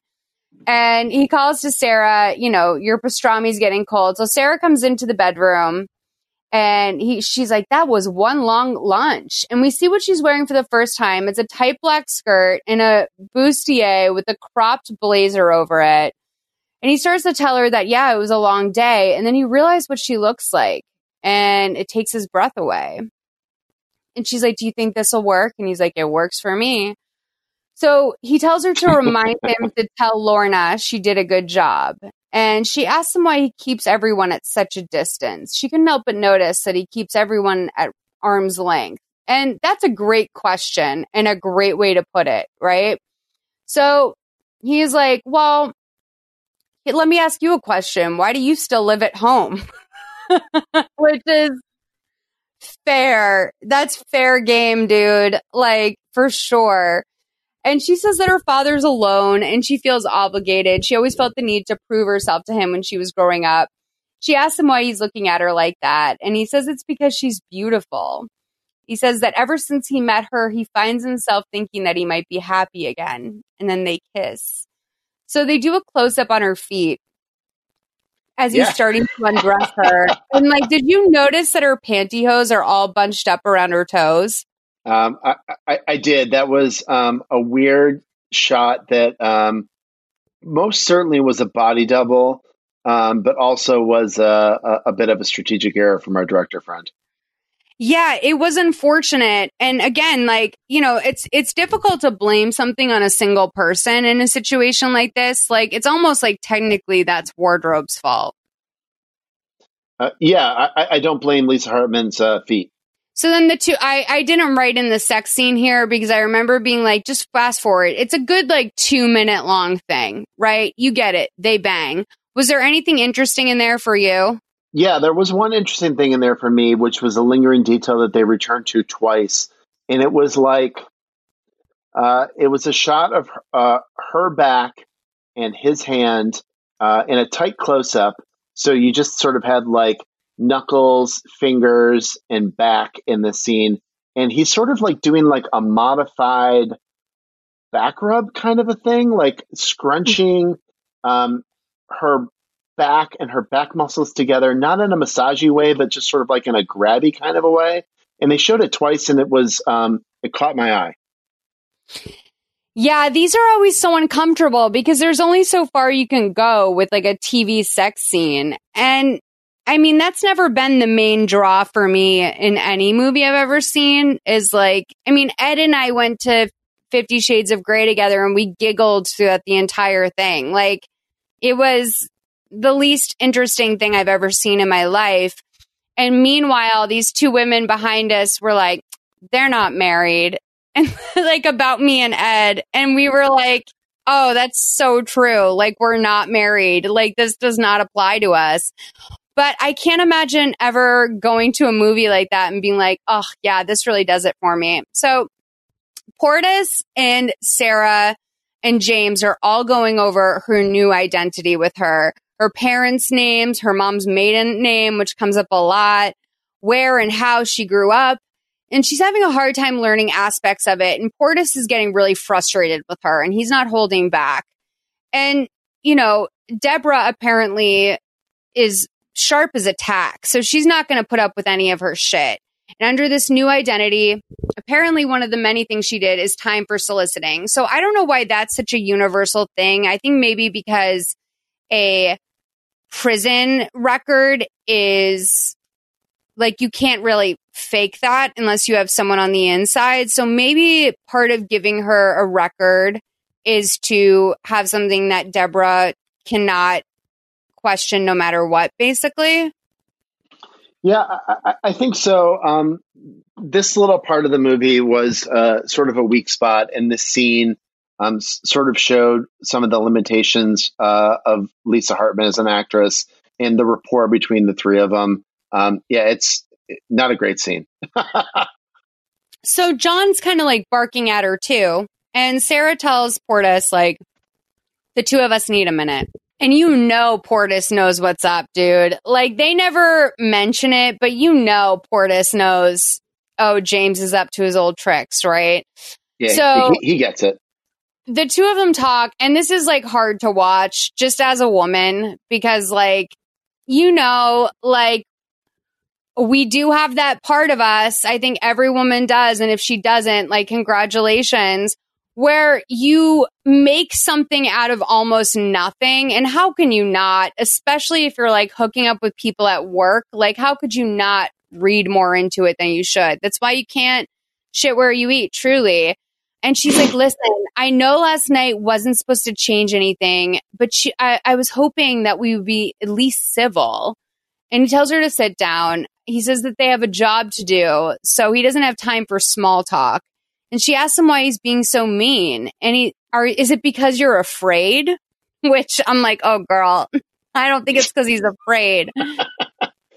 and he, he, she's like, is it because of what you feel? And he goes, No, it's because of what may happen to you. And obviously, she wanted it to be about how he feels. So they're looking for a cop killer. They're not taking any chances with her. He said that last night was special to him, and suddenly she's relieved. That's really all she wanted to hear. And again, I'm still a little stunned by this. It just seems so they didn't build it up enough for me to believe there could have been more flirtation there, I guess is what I'm saying. Um, yeah, there could have and should have. And it does cast some weird aspersions on uh, Lieutenant Frank that um, all of a sudden he gets into someone who I guess certainly is like conventionally attractive for sure. Um, but it's not until she dresses up as a hooker that he decides that he falls in love with her.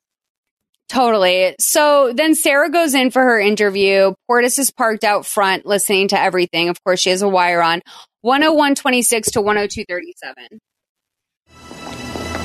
Taft Agency is a full service operation, Miss Ramsey.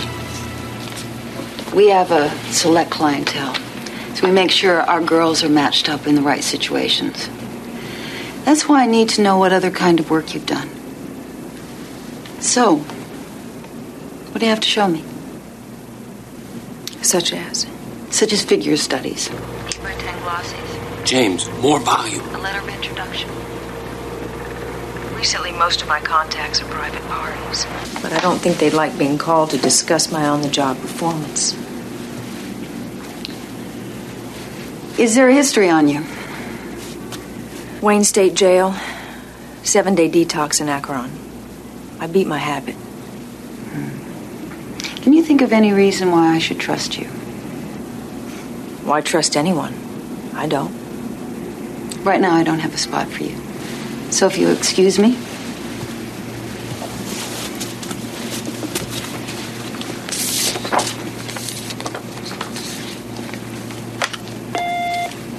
Earl, would you come in here? So she calls in Earl, which you know shit's about to go down. Earl, um, next thing we see is we see an anonymous call go into the Wayne State Jail to talk uh, to somebody in the records, right? So, oh no, they're poking holes in that story. Sarah's smoking cigs in a pool chair and reading a book, which was the most relatable thing I've seen from her this whole movie. Where I'm like, oh, good, you smoke cigs and you read books by the pool. Like, I totally can do that too. Um, and John pays her a visit. She's scared that Deborah knew that she was there to cause trouble, but James says the whole thing was kind of a wash anyway. Nothing that she said would hold up in court. Then the phone rings in her room and she answers it. And she tells James it's for him. Someone's calling long distance, which seems like it reminds me what an affair it was when someone used to call long distance back in the day. Oh, It's like getting a visit from the Pope. yeah. So he says that it's um, Ricky from the Wayne State Jail, and they got a call looking for her records. The call came in from headquarters, and they're going to look into it. Then the phone rings, and it's Deborah. And Sarah thinks that today must have been better than she thought. And he says, either that or they've mistaken you for a clay pigeon. She goes into the agency. You know, I like that they're playing up sort of her innocence here. Yeah, um, she she's certainly innocent. She doesn't seem like um, a, a believable person who did some time in, in Wayne County Jail back in Detroit, um, for sure. But but the thing that I was thinking about during this like phone call exchange, so um, uh, again, her character's background is from the Detroit area, so that means that um, our buddy here, Deborah Lee, the hooker madam, uh, is calling somebody in Detroit which makes me think of Beverly Hills Cop because Axel Foley was from Detroit. And this was 1989 or so, around the time of Beverly Hills Cop 2. I wonder if the, the police departments, of Axel Foley and Lieutenant James worked in the same department. What do you think? Probably. Yeah. I, I actually think that that was stolen from this movie. I do. I think a lot of people steal. Uh, I agree. Don't you think? I mean, how could they not? Also, you know, Lifetime, that's why I do this, is because we've all grown up with Lifetime, whether it is willingly or not. Like, everyone's mom used to watch this shit. Like, you go over to that weird neighbor's house and their mom is watching this shit and chain smoking cigs in the kitchen. Like, This is just lifetime is a rite of passage. It's been forced upon all of us. If you are lucky like me, you've taken it on as a habit. Lifetime is ever present. Like, I will never believe someone didn't originally see something in a Lifetime movie. Um, I think you're absolutely correct. It's it's done a lot for a whole generation, and may its legacy live for on and on and on. Uh, with Discovery Plus launching January 2021. By the way, speaking of, I have to watch that KFC movie. This will Oh, yeah. already have happened by the time that this airs, but I have to ask you, Grimbo. So I feel like KFC was like, we're not going to put our money into the Super Bowl this year. So what's another way we can spend our budget? Because this is an insane budget choice for them. Like, let's not act like KFC just has infinite resources. They probably have a lot, but this is like a major deal to produce a whole movie. Like, can you imagine what Mario Lopez alone charges for a 15 minute commercial? Probably not cheap. No, seven figures for sure. Um, yeah, no, I'm excited. I'm excited to watch it. Um, we're talking on Thursday night. It's coming out on Sunday. Um, I know that I have somebody reviewing it for me. I haven't seen it yet myself, but I'm psyched. Oh, yeah. Yeah. Great, Do you great, really great, great branded content initiative. It is. It is. I and I don't like the gimmicky stuff. I don't like it when Lifetime shows self-awareness at all because I feel like that's what's special about it is that it lives in this sort of strange world where we're not supposed to acknowledge how cheesy it is. And I like the idea of them taking themselves seriously. So when they did Deadly Adoption, I took great offense. I enjoyed it, but of course I was like, Lifetime, come on now. You can't just let these famous people with real careers walk in and shake things up. Do you really think that Mario Lopez is netting a mill for that? Do I? Yeah. Yes. I, I, I, don't know, but I, I, I would guess. He has to be, right? I, I, I would guess for sure. Uh, they're And getting a lot, lot of legs out of it. I feel like the choice to make Colonel Sanders Latinx is a little bit I feels weird to me. I'm not fully comfortable with it. There's something about it that seems false to me. And it's not just the fact that we know Colonel Sanders is an old dead white man, but it just it's like why are like what is uh it it feels like I don't know, like they're trying to make the story something it's not. Uh, I- don't know if I totally agree with you, Molls. Um, but but what I will say is that um, as a keen observer of pop culture, uh, KFC um, has been going through a lot of rebranding over the course of the last two decades. Obviously, they used to be Kentucky Fried Chicken, now they're KFC. They've been giving this Colonel Sanders role over to a wide swath of folks. I feel like a lot of comedians. Wasn't Norm Macdonald? You know Colonel what? For You're hot minute? so right. I forgot. I forgot that that's a, a move. I thought that they had to change their name to KFC because they can't say chicken anymore because it's not correct. chicken. So, so yeah, it looks like um, uh, uh, Colonel Sanders has been Norm Macdonald, Jim Gaffigan, Rob Riggle, uh, a couple of wrestlers, Jason Alexander. Um, but you're right. It looks like they're they're finally um, evolving into uh, more POC perspectives on the legend of Colonel Sanders. So I, for one, applaud that. Unbelievable. Unbelievable. I applaud so, it. Sarah goes into the agency. Let's play the scene for 104 21 to 105 38. I think this is every young woman in LA's dream. Let's play this. You know what they say about answered prayers? More tears are shed over answered prayers than unanswered ones. St. Teresa of Avila said that. I went to parochial schools.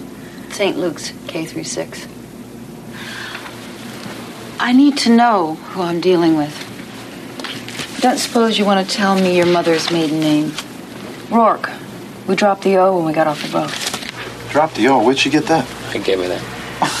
I don't know about you, Portis. We see ours.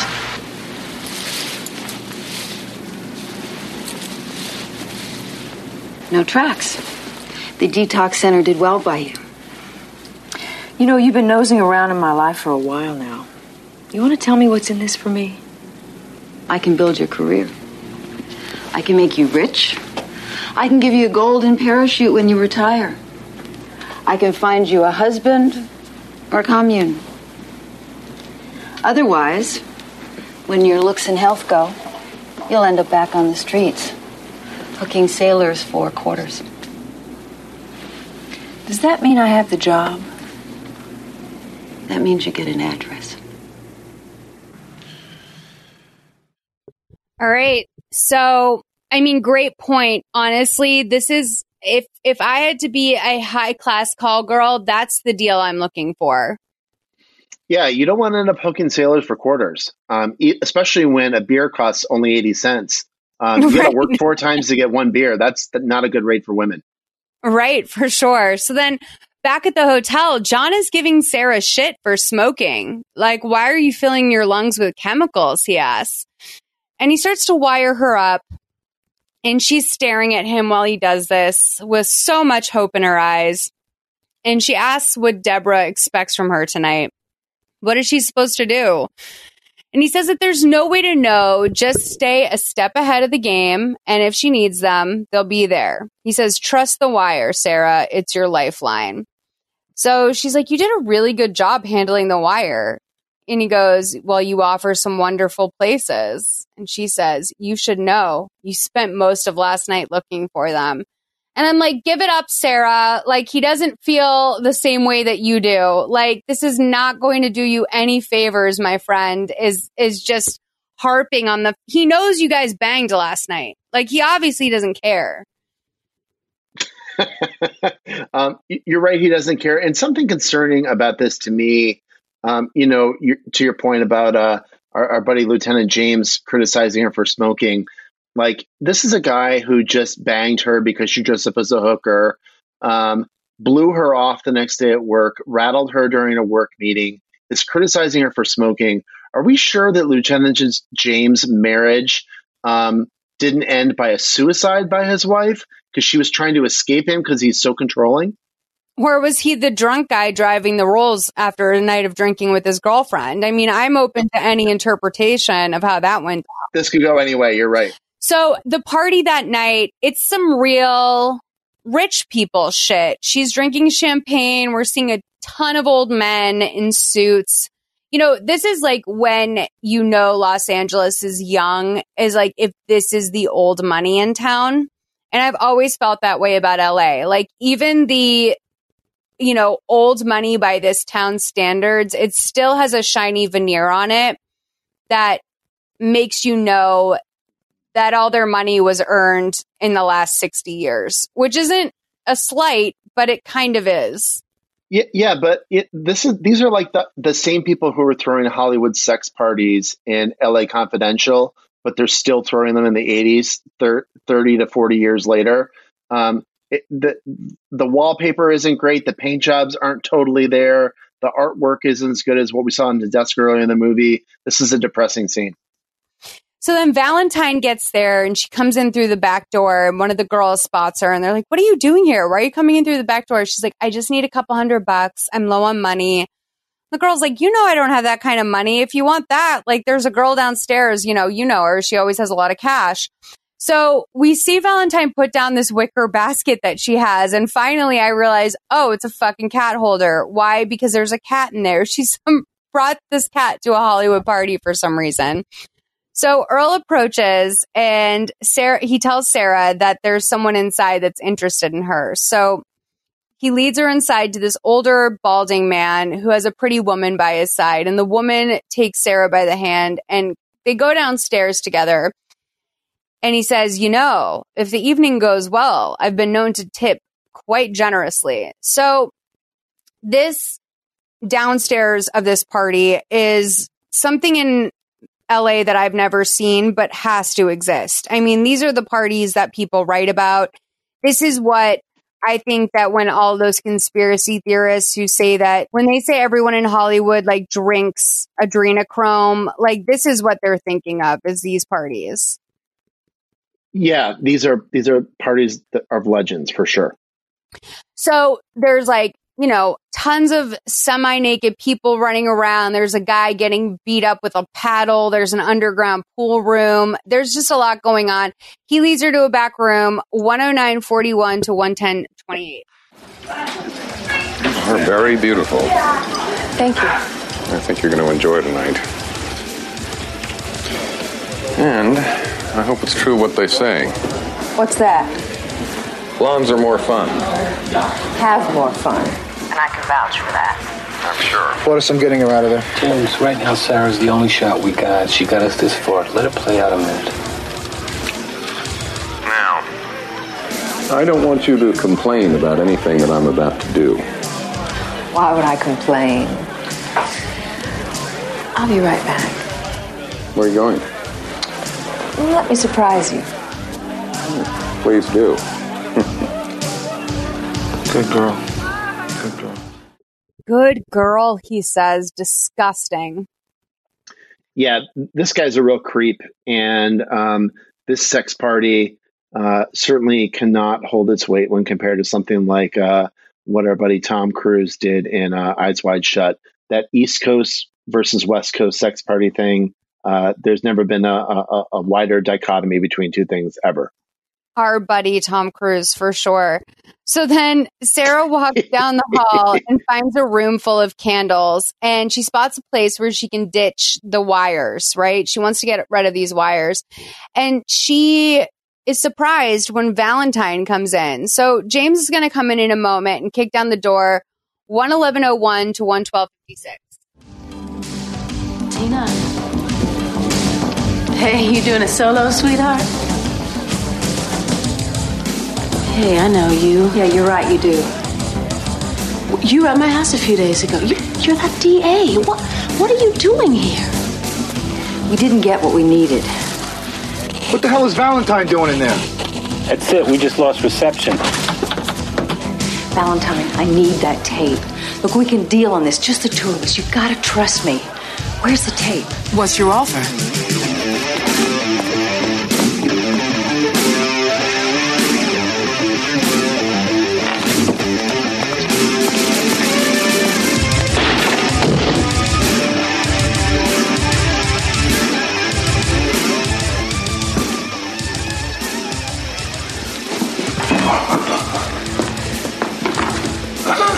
Got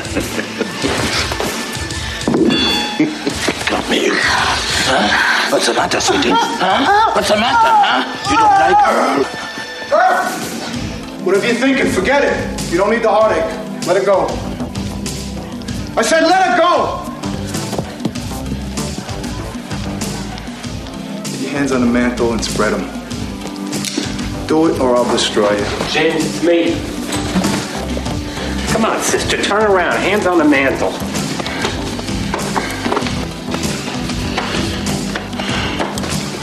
I'll find you sooner or later and punch the tip of your nose into your brain. Yeah? Dream on, Earl. Dream on. What the hell happened to that wire? You just blew my cover. You're damn right I did. Turn around.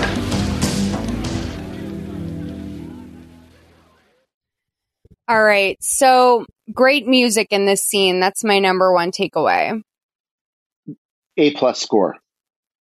But Valentine and Earl are now getting arrested. Valentine is very afraid of Earl, and rightfully so. Um, we don't really know what the situation is there yet, but one can assume that she's gotten into some sort of trouble with Deborah, right? So Yeah, I- Valentine. oh, go ahead. No, I was going to say you're absolutely right. So Valentine's being booked at the station, and she says that she has no right to be arrested. And Portis is like, "You're an accessory to murder, James." And James is like, "Yeah, you lied to us about a number of things and ran for cover." They know that she was with Grace the night he died, and he asks her what she was doing in the safe house that night, and she tells them to book her or let her go. She's got better things to do with her life. So then John gives her a quarter and tells her to go call her lawyer. Uh, she's on a no bail hold pretty serious stuff. So James tells Portis to get a warrant to go through the safe house and get some eyes on Taft. He also wants to run down to Connie's brokerage statement. So what's a what's a brokerage statement? Uh, maybe it has something to do with some of the bluffs he was trying to call earlier about uh, getting her audited or something. I'm guessing that's what it's got to do with. Yeah, it has to be some sort of financial form. He says he wants a record of all of her transactions for the last couple of years. And he, he, Portis is like, but Sarah already did that. And James says that he just needs to double check everything. And Portis is like, I feel like you're checking in on everyone. So now even Portis feels like his loyalty is being called into question. And he tells Sarah to come with him. She needs to go get her stuff from the hotel. And um, she's like, Well, I don't really know why you need to come if that's what we're doing. And he's like, You need to be de- debriefed. So once they're alone at the hotel, James questions her 114.54 to 117.15. We're in the home stretch, you guys. I have a couple of questions about tonight. Can it wait? What happened to the wire? It slipped. You must be losing your touch. No, that wire was unright. Why did you take it off? That's a leading question, Lieutenant. If this was a courtroom, I'd object to the judge and I'd have you cited. What happened to the wire? James, you're making me nervous.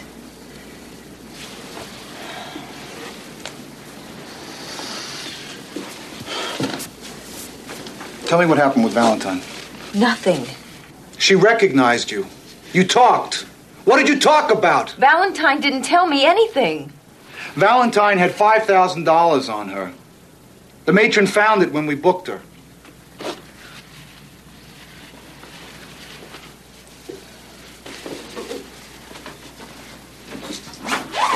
What the hell are you doing? Detecting. It doesn't add up, Sarah. I'll tell you what doesn't add up. Last night you made love to me, and tonight you're treating me like I'm a suspect. Remember me, James? I'm on your side. Are you? You expecting a call? Thompson. Uh huh.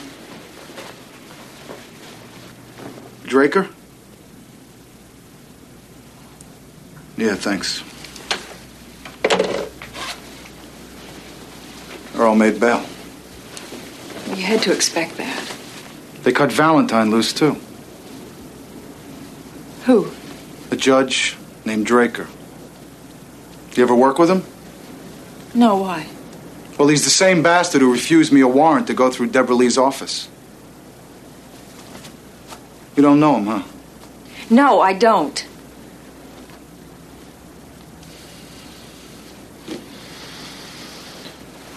I gotta get going. You coming? Maybe I should sit this one out. Is it the way you want it? That's the way it is. This guy's not worth it. He's way too controlling. Way too controlling. It's insane. You, you're literally in a relationship with a cop, like in the worst way possible. I mean that in like a bad way, like truly a cop. Yeah, a cop and a cop who's on day four of this relationship. Exactly. And by the way, not even claiming her, like she has to keep walking him into the fact like, hey, remember me from last night? Which by the way, the timing in this movie is wild. That Yes. this is we're still technically on the first 48, right? So once he's gone, Sarah reaches into her purse and takes out the tape. She has it. She's had it the whole time. She tucks it into her purse. So Earl is up in the hills with Valentine and he's manhandling her. And he says he wants her to put a smile on his face. He wants the tape, the original, not the dupe that Grace was trying to peddle. So she's like, I don't have it anymore. But she knows who does. That lady, Sarah, the cop. And he's like, You gave it to a cop? And just then, someone shoots and Valentine is taken out. He looks back and it was Deborah this whole time, dude. The fucking sniper is Deborah.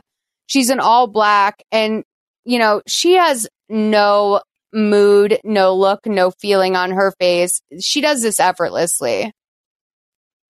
But but here's the thing about Deborah. Um, Deborah is a stone cold fox. Um, we, we hinted at it at the, top of this podcast, but um, this part is played by Jennifer O'Neill, who was a big time like cover of Vogue model in the late 70s and early 80s. And Molls has a tragic life. Do you want me to give you a brief summary of her real life, Jennifer O'Neill? Yeah. At age 14, she attempted suicide with her mother's sleeping pills. Her parents only saw this as an attempt for attention.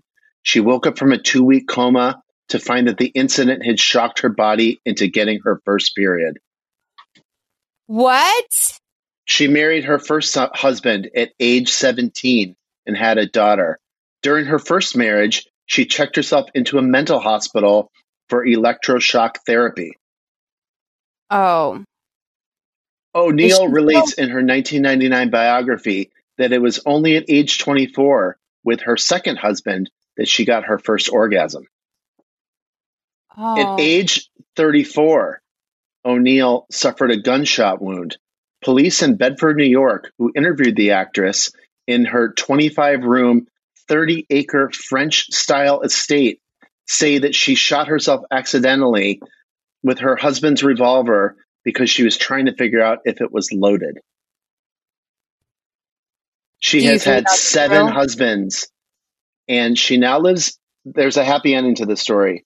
She now lives in Nashville, Tennessee with her two sons and where she can at last ride horses till her heart's content at her horse ranch called Hillinglade.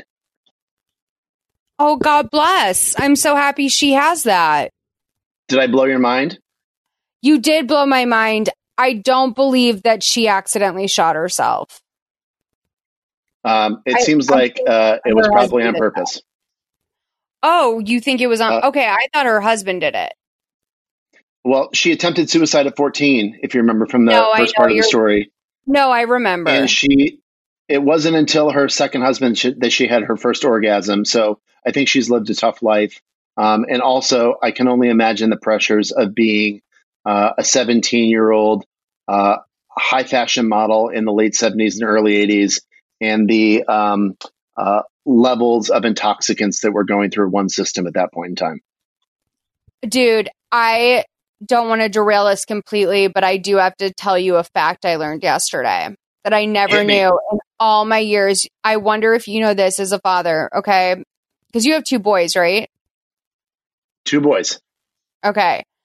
So apparently, when a little girl is born, like a baby infant girl, sometimes they can take on their mom's hormones in the womb and they have to have their first period and sometimes they lactate before two weeks old.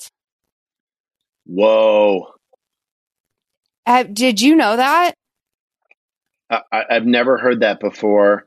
Um, what a fact! This is a great. This is a great podcast. This bl- it blew my mind because like it's there's so many things about labor and childbirth for something that is so incredibly common that people don't know anything about. And i'm convinced that they hold these facts back to not horrify us so that people continue to reproduce because obviously it's like a one time thing you know what i mean if your baby is uh, 2 weeks old and it, for some reason it has a period but I had no idea. And the babies can lactate. Like, of course, it makes sense. The human body is a fucking horror show. But it's just, um, yeah, it was unbelievable. I couldn't believe that I made it this far in life without knowing that. Um, one other thing about um, uh, childbirth and pregnancy that I've learned with having a wife who's gone through it twice.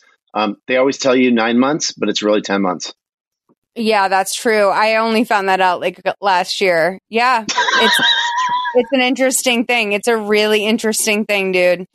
Um, okay, so moving forward, um, Earl looks back at Deborah and is like, "When does the killing stop?" And she goes, "When we get the tape." So she looks inside Valentine's purse and she finds Sarah's card. So now she knows her name. Okay. So Portis tells James that they got someone to look through Draker's calendar to see if Deborah or Earl had ever been on his docket. And James says that he knows Draker did this and that he wants to take him down today. They're on the crime scene of Valentine. Sorry, did I not say that? So then James spots a bullet on the ground. It's a nine millimeter. and he says, We're going to compare this to the other bullets. Portis says that all of this is getting so much worse. And um, he went through Connie's statements, and she made half a million dollars in eight transfers over two years, all in form, all in firms represented by George Dutton. Connie used to buy blocks of stock days before a hostile takeover, and she made a fortune. So Hollis comes over and says that he just got word who placed the calls checking on Sarah's cover stories. It was Heller. He used his own phone. Heller is the um the captain or not the captain. What's it called? Yeah, he's like the captain? captain or the lieutenant or something like that. He's the uh he's the dep something deputy. Sorry, I forgot the name. Anyway, the three detectives approach them and Heller's nervous. They arrest him on the spot. They take his weapon. They decided to play it his way, arrest some guy and parade him around in front of the 11 o'clock news. Great callback, dude. He he's the one who Yep. fingered Lucy Delgado and almost had Sarah killed. What does Deborah have on him? He killed a fucking police officer. So James starts wailing on him, but the other detectives pull him off. And then then we see James shows up at Sarah's place. He uses the door knocker. Did you see the way he knocked that door knocker? Method acting. He just kind of flipped it, dude. He was just sort of like, I'm not knocking this. I'm just going to flip it. So she answers the door. He is clearly so over this. This is like the very, this is it. This is what we all been coming to. 121.17 to 125.14. Hi.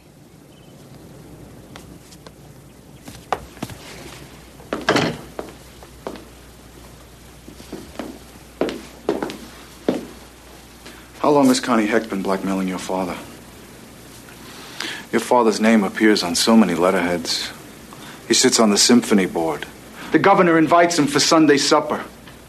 Person would do a lot to save that. So tell me, Sarah, did he have Connie's killing farmed out or did he do it himself? Connie Hecht had been blackmailing him for years. Yeah, I know. Eight times he gave her advance information on acquisitions and mergers. How did you find that out? I had Portis check into Connie's financial statements. What did you think you were doing, Sarah? Suppressing a little evidence? Obstructing a little justice? What? I didn't know about Deborah Lee Taft or Earl. I never knew. Okay, so after Connie was dead, who put the arm on your father then? He didn't know. He got a call one evening at work and he was told that the tape had changed hands, that it was up for bidding. So he sent little Roger Hardy over with a suitcase full of unmarked 100s. James, when I saw Roger lying there, And what did you expect to buy with the 5000 you gave to Valentine? my father's respect. What for, Sarah? He damn near got you killed.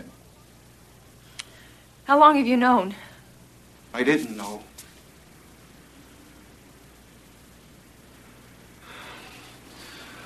I thought maybe you were protecting Fell or your own turf.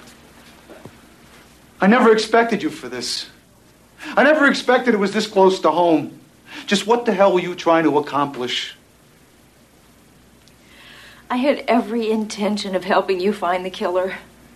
I just had to get my hands on that tape. I thought I could do both. James, I know I've done a terrible thing, broken all the rules, but I swear I wasn't using you. Falling for you was an accident. What I felt for you just got in the way. So you figure maybe I should apologize for falling in love with you. Why didn't you tell me you loved me?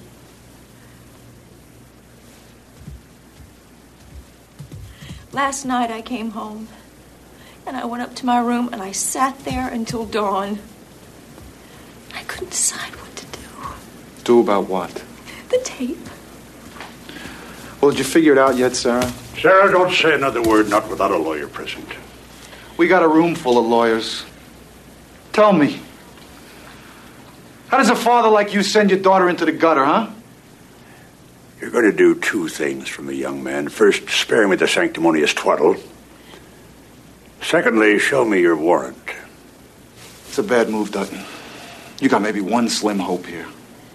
You help me out on this. With some names, numbers, and dates. And maybe, just maybe, I can get you a deal. Listen, mister, do I look like I just fell off a turnip truck? I'm a lawyer, so I'm going to tell you how it is. You keep away from me and my daughter. How long are you going to let him do your thinking for you, Sarah?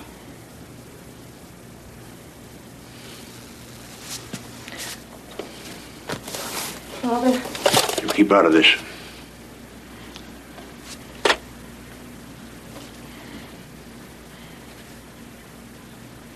Was going to tell you. Don't walk away from me! Don't you ever turn your back on me, young lady! Okay, so listen, I typically understand every ounce of these movies. I know where it's coming from. I have flexed upon many a guest who has not been able to put together plot holes in a movie. I did not see this coming at all. It almost seemed like an alternate ending to me. Uh, it, it was crazy in that we've only met um, Sarah Dutton's dad the one time before earlier in the movie when uh, Lieutenant Frank comes over to her house for the first time. This guy is like um, played by an actor named John Anderson, 245 credits to his name. Um, someone who got his first gig uh, in Hollywood way, way, way back in 1950. So this guy is a guy with gravitas. Um, but you're right. From a plot perspective, it totally comes out of nowhere.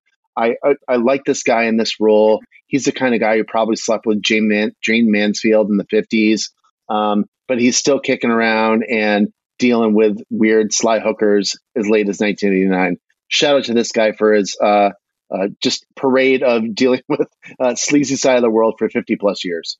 Yeah, no, truly, God bless. Um, and also, this is, I don't know, I wish more movies were written like this because I have to be honest, I've watched this movie now two and a half times and I did not pick up on any, like, even, I, I, I, there, it wasn't even in the acting, and maybe that's a, you could view that as a slight on our lead actress, but I actually think that they just it, it, truly was a mystery. I didn't see any like clues dropped at all, except for at the very end when they were talking about Connie's investments.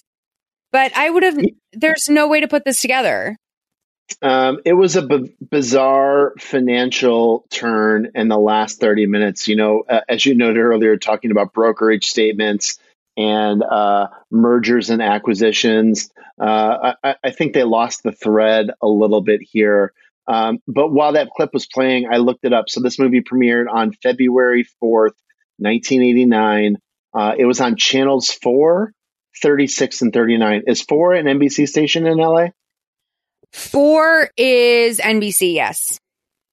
Um, cool. Okay, so it we know it debuted on uh, NBC then in February '89, and from the review in the Los Angeles Times, written by a critic named Don Shirley, um, this premiered during Sweeps Week, and it does say, Miles, I'm so proud of you. You nailed this. This is the last sentence of the review. Parents should make sure their kids have something else to do on Sunday night. You nailed it. Oh, god damn it, baby. Hell yeah. That's why I run this shit. That's why I'm in this industry, dog, is I fucking called it. I knew what night of the week this movie would air, bitch. Cause I was a kid. So James picks up the tape. He fucking books it out. The dad's like, Where are you going? He doesn't say. Sarah's crying in her room and she hears someone say, Sarah. And of course, bitch, it's Deborah. And she's wearing a full black. I mean, this outfit is fitted. Like overall, I spent a lot of time on this podcast bullshitting about wardrobe, set design uh, fonts. I love to talk about all that stuff. That's all something I have a hard on for. The wardrobe in this was fantastic. 10 out of 10. I'm just going to say that now. There wasn't a single outfit that I was like, she wouldn't wear that. Like even her like sex worker outfit was kind of like perfect. Like I would absolutely buy her as a high class escort. So anyway, um Deborah is there with a big ass gun and she tells Sarah that she bet she doesn't know that she was on that. Uh, she bet she doesn't know that she was on that tape. So she's like, I'm on that tape, bitch. Right up there with her dad and Connie. She did it as a favor for a valued customer. She didn't do this for money. She's not a blackmailer. She's a businesswoman. And Connie cost her what it took 10 years to build. So is she having a threesome with Sarah's dad and Connie? Pro- probably. Or is it like I don't a know. mashup? Uh, unclear. I think um, I think this movie had some ambitions, and maybe at one point in time it was a two-hour movie that they trimmed down to ninety minutes, so it would uh, be a, a made-for-TV movie as opposed to a theatrical feature. Little did they know it would be a four hour podcast in the future. So, okay. So James is driving out of the neighborhood and he spots Deborah's car on the side of the street. So he drives back to the house and Sarah's dad is fixing himself a drink, which is so bold. Like literally, this man is just like at his beverage cart making himself a drink after all of this has already happened. When Earl enters and says, Good afternoon, Mr. Dutton, and clocks him in the face. It's a comedy moment. So then James runs up to the house with his gun drawn, and Deborah upstairs tells Sarah that she wants the tape. Sarah says she doesn't have it, and Deborah shoots at her, but hits the bedside lamp instead. And I do love that she has a little girl room still. Yeah, she's she's clearly a daddy's girl, right? Yeah, but like you would have thought, like she's there to stay. So update it, maybe even in high school. It had sort of a. It, this is the second movie in a row where I've seen this, so I'm I'm taking note. But um, Deborah shoots at her and says, "I don't think you quite get it." So right as James reaches the door, Earl spots him through the glass and shoots at him, and the glass breaks. And this is a huge distraction. So Sarah takes this moment to rush downstairs and see what's going on. And Deborah shoots at her. Then there's this huge gunfight. We don't need to go through the choreography. It's a lot, and I'm not good at that. So let's just say that at the all- end of all of it, uh, Deborah is sh- shot. Earl Shot is in the face. Yeah, Shot oh, right in in her pretty, pretty face. in the face. Okay, I didn't see. I didn't see that. And then Earl Left is cheek. Knocked out, and then Connie and James are left there to sort of have a, a moment of embrace, right? And there's this whole scene now. There's tons of cops, there's EMTs, as there would be after a murder. I was thinking of what a pain in the ass that would be for Beverly Hills cops. Like, they're just so not used to this. No. It's not their beat. Then um, we see two cops are trying to contain Earl as they cuff him. And, you know, this isn't a slight on Earl, but like I would think, like being the heavyweight champion of the world that he is, it would take at least four to like hold him back. Realistically. I, I totally agree. I thought exactly the same thing. I have that note literally written down. He guys. got out of shape. Like that's the bit is like the boxer just hasn't been like he's not grinding anymore. Yeah, but you would think that um, even as a boxer um, who's a little past his prime, but is about to be arrested and tossed in jail for the rest of his life, adrenaline would uh, give him that extra boost to last two minutes where we need four people to take him down versus two. Yeah, it makes me scared, but I really can't wait, especially if they go the professional boxing route to see what the Paul brothers turn into at age 50. Like, I feel like they'll still very much be serving the community. If hopefully, if both make it, I mean, I don't want anything to happen to either of them, but I think it'll be very interesting. So, Sarah's dad is on a gurney. We don't know what happens to him. I guess that's for the series. And we see Sarah's outside on the walkway crying and just sort of like spacing out into Beverly Hills, as you would. Like, I would zone at a wall for two days after this. And then James walks up behind her and takes her hand, and she leans back into him. He's not leaving her side yet. They're still together. And then we get the credits. And it's a great credits sequence where they have stills from images earlier in the movie. So we can reflect upon that as we read the credits, which is, I think, a missed thing for me. It was it was a nice touch. It was a great way to remember the highlights of this movie. And I will say the very last shot of this uh, one hour and 30 minute or so movie is of the Von Zerneck Sertner uh, Films logo. Um, they are a prodigious producer of TV movies, uh, including 2005's legendary Spring Break Shark Attack. Wow. This was great. I fucking love this movie. I'm not gonna lie, it was so hard to get into it the first time, dude. I was kind of bummed. Like that was the half the first time. Like, and sometimes that'll happen when I start to do the podcast, especially when I'm like going in completely dry on a movie. And I'm like, oh man, how am I gonna do this? This is gonna be hell. Um, but yeah, second viewing really held up for me and I've enjoyed listening to these clips today. This was such a fun movie. And Mark, I've held you so long that literally we probably could listen to Evermore together, but we won't. Um, I, and, do you have any final notes before we sign off? I know this episode should be airing either December 26th or January 2nd. So is there anything you want people to be looking out for that you're working on or anything like that? Yes, um, I would just say uh, have a happy 2021 to everyone. And Molls, I love you. You are great. It is so great catching up with you. Thank you for having me on. I this took way too long. Go to bed. Thank you so much, you guys. All of Mark's information is going to be in the description of the show. You're amazing. Thank you so much for a wild 2020. We'll talk to you next time. Bye.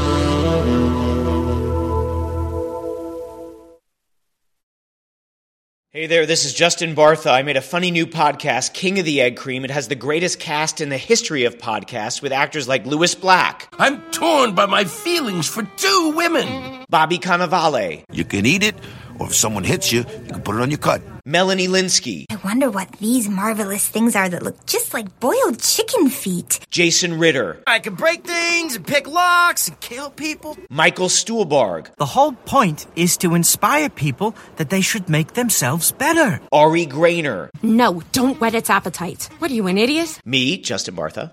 That's not just any egg cream, that's a Lemke's special. And all narrated by the hilarious Richard Kind. This is the story of Harry Dalowitz and how he rose from nothing to become New York's King of the Egg Cream. So if you like funny true stories, come listen to King of the Egg Cream, available wherever you get your podcasts.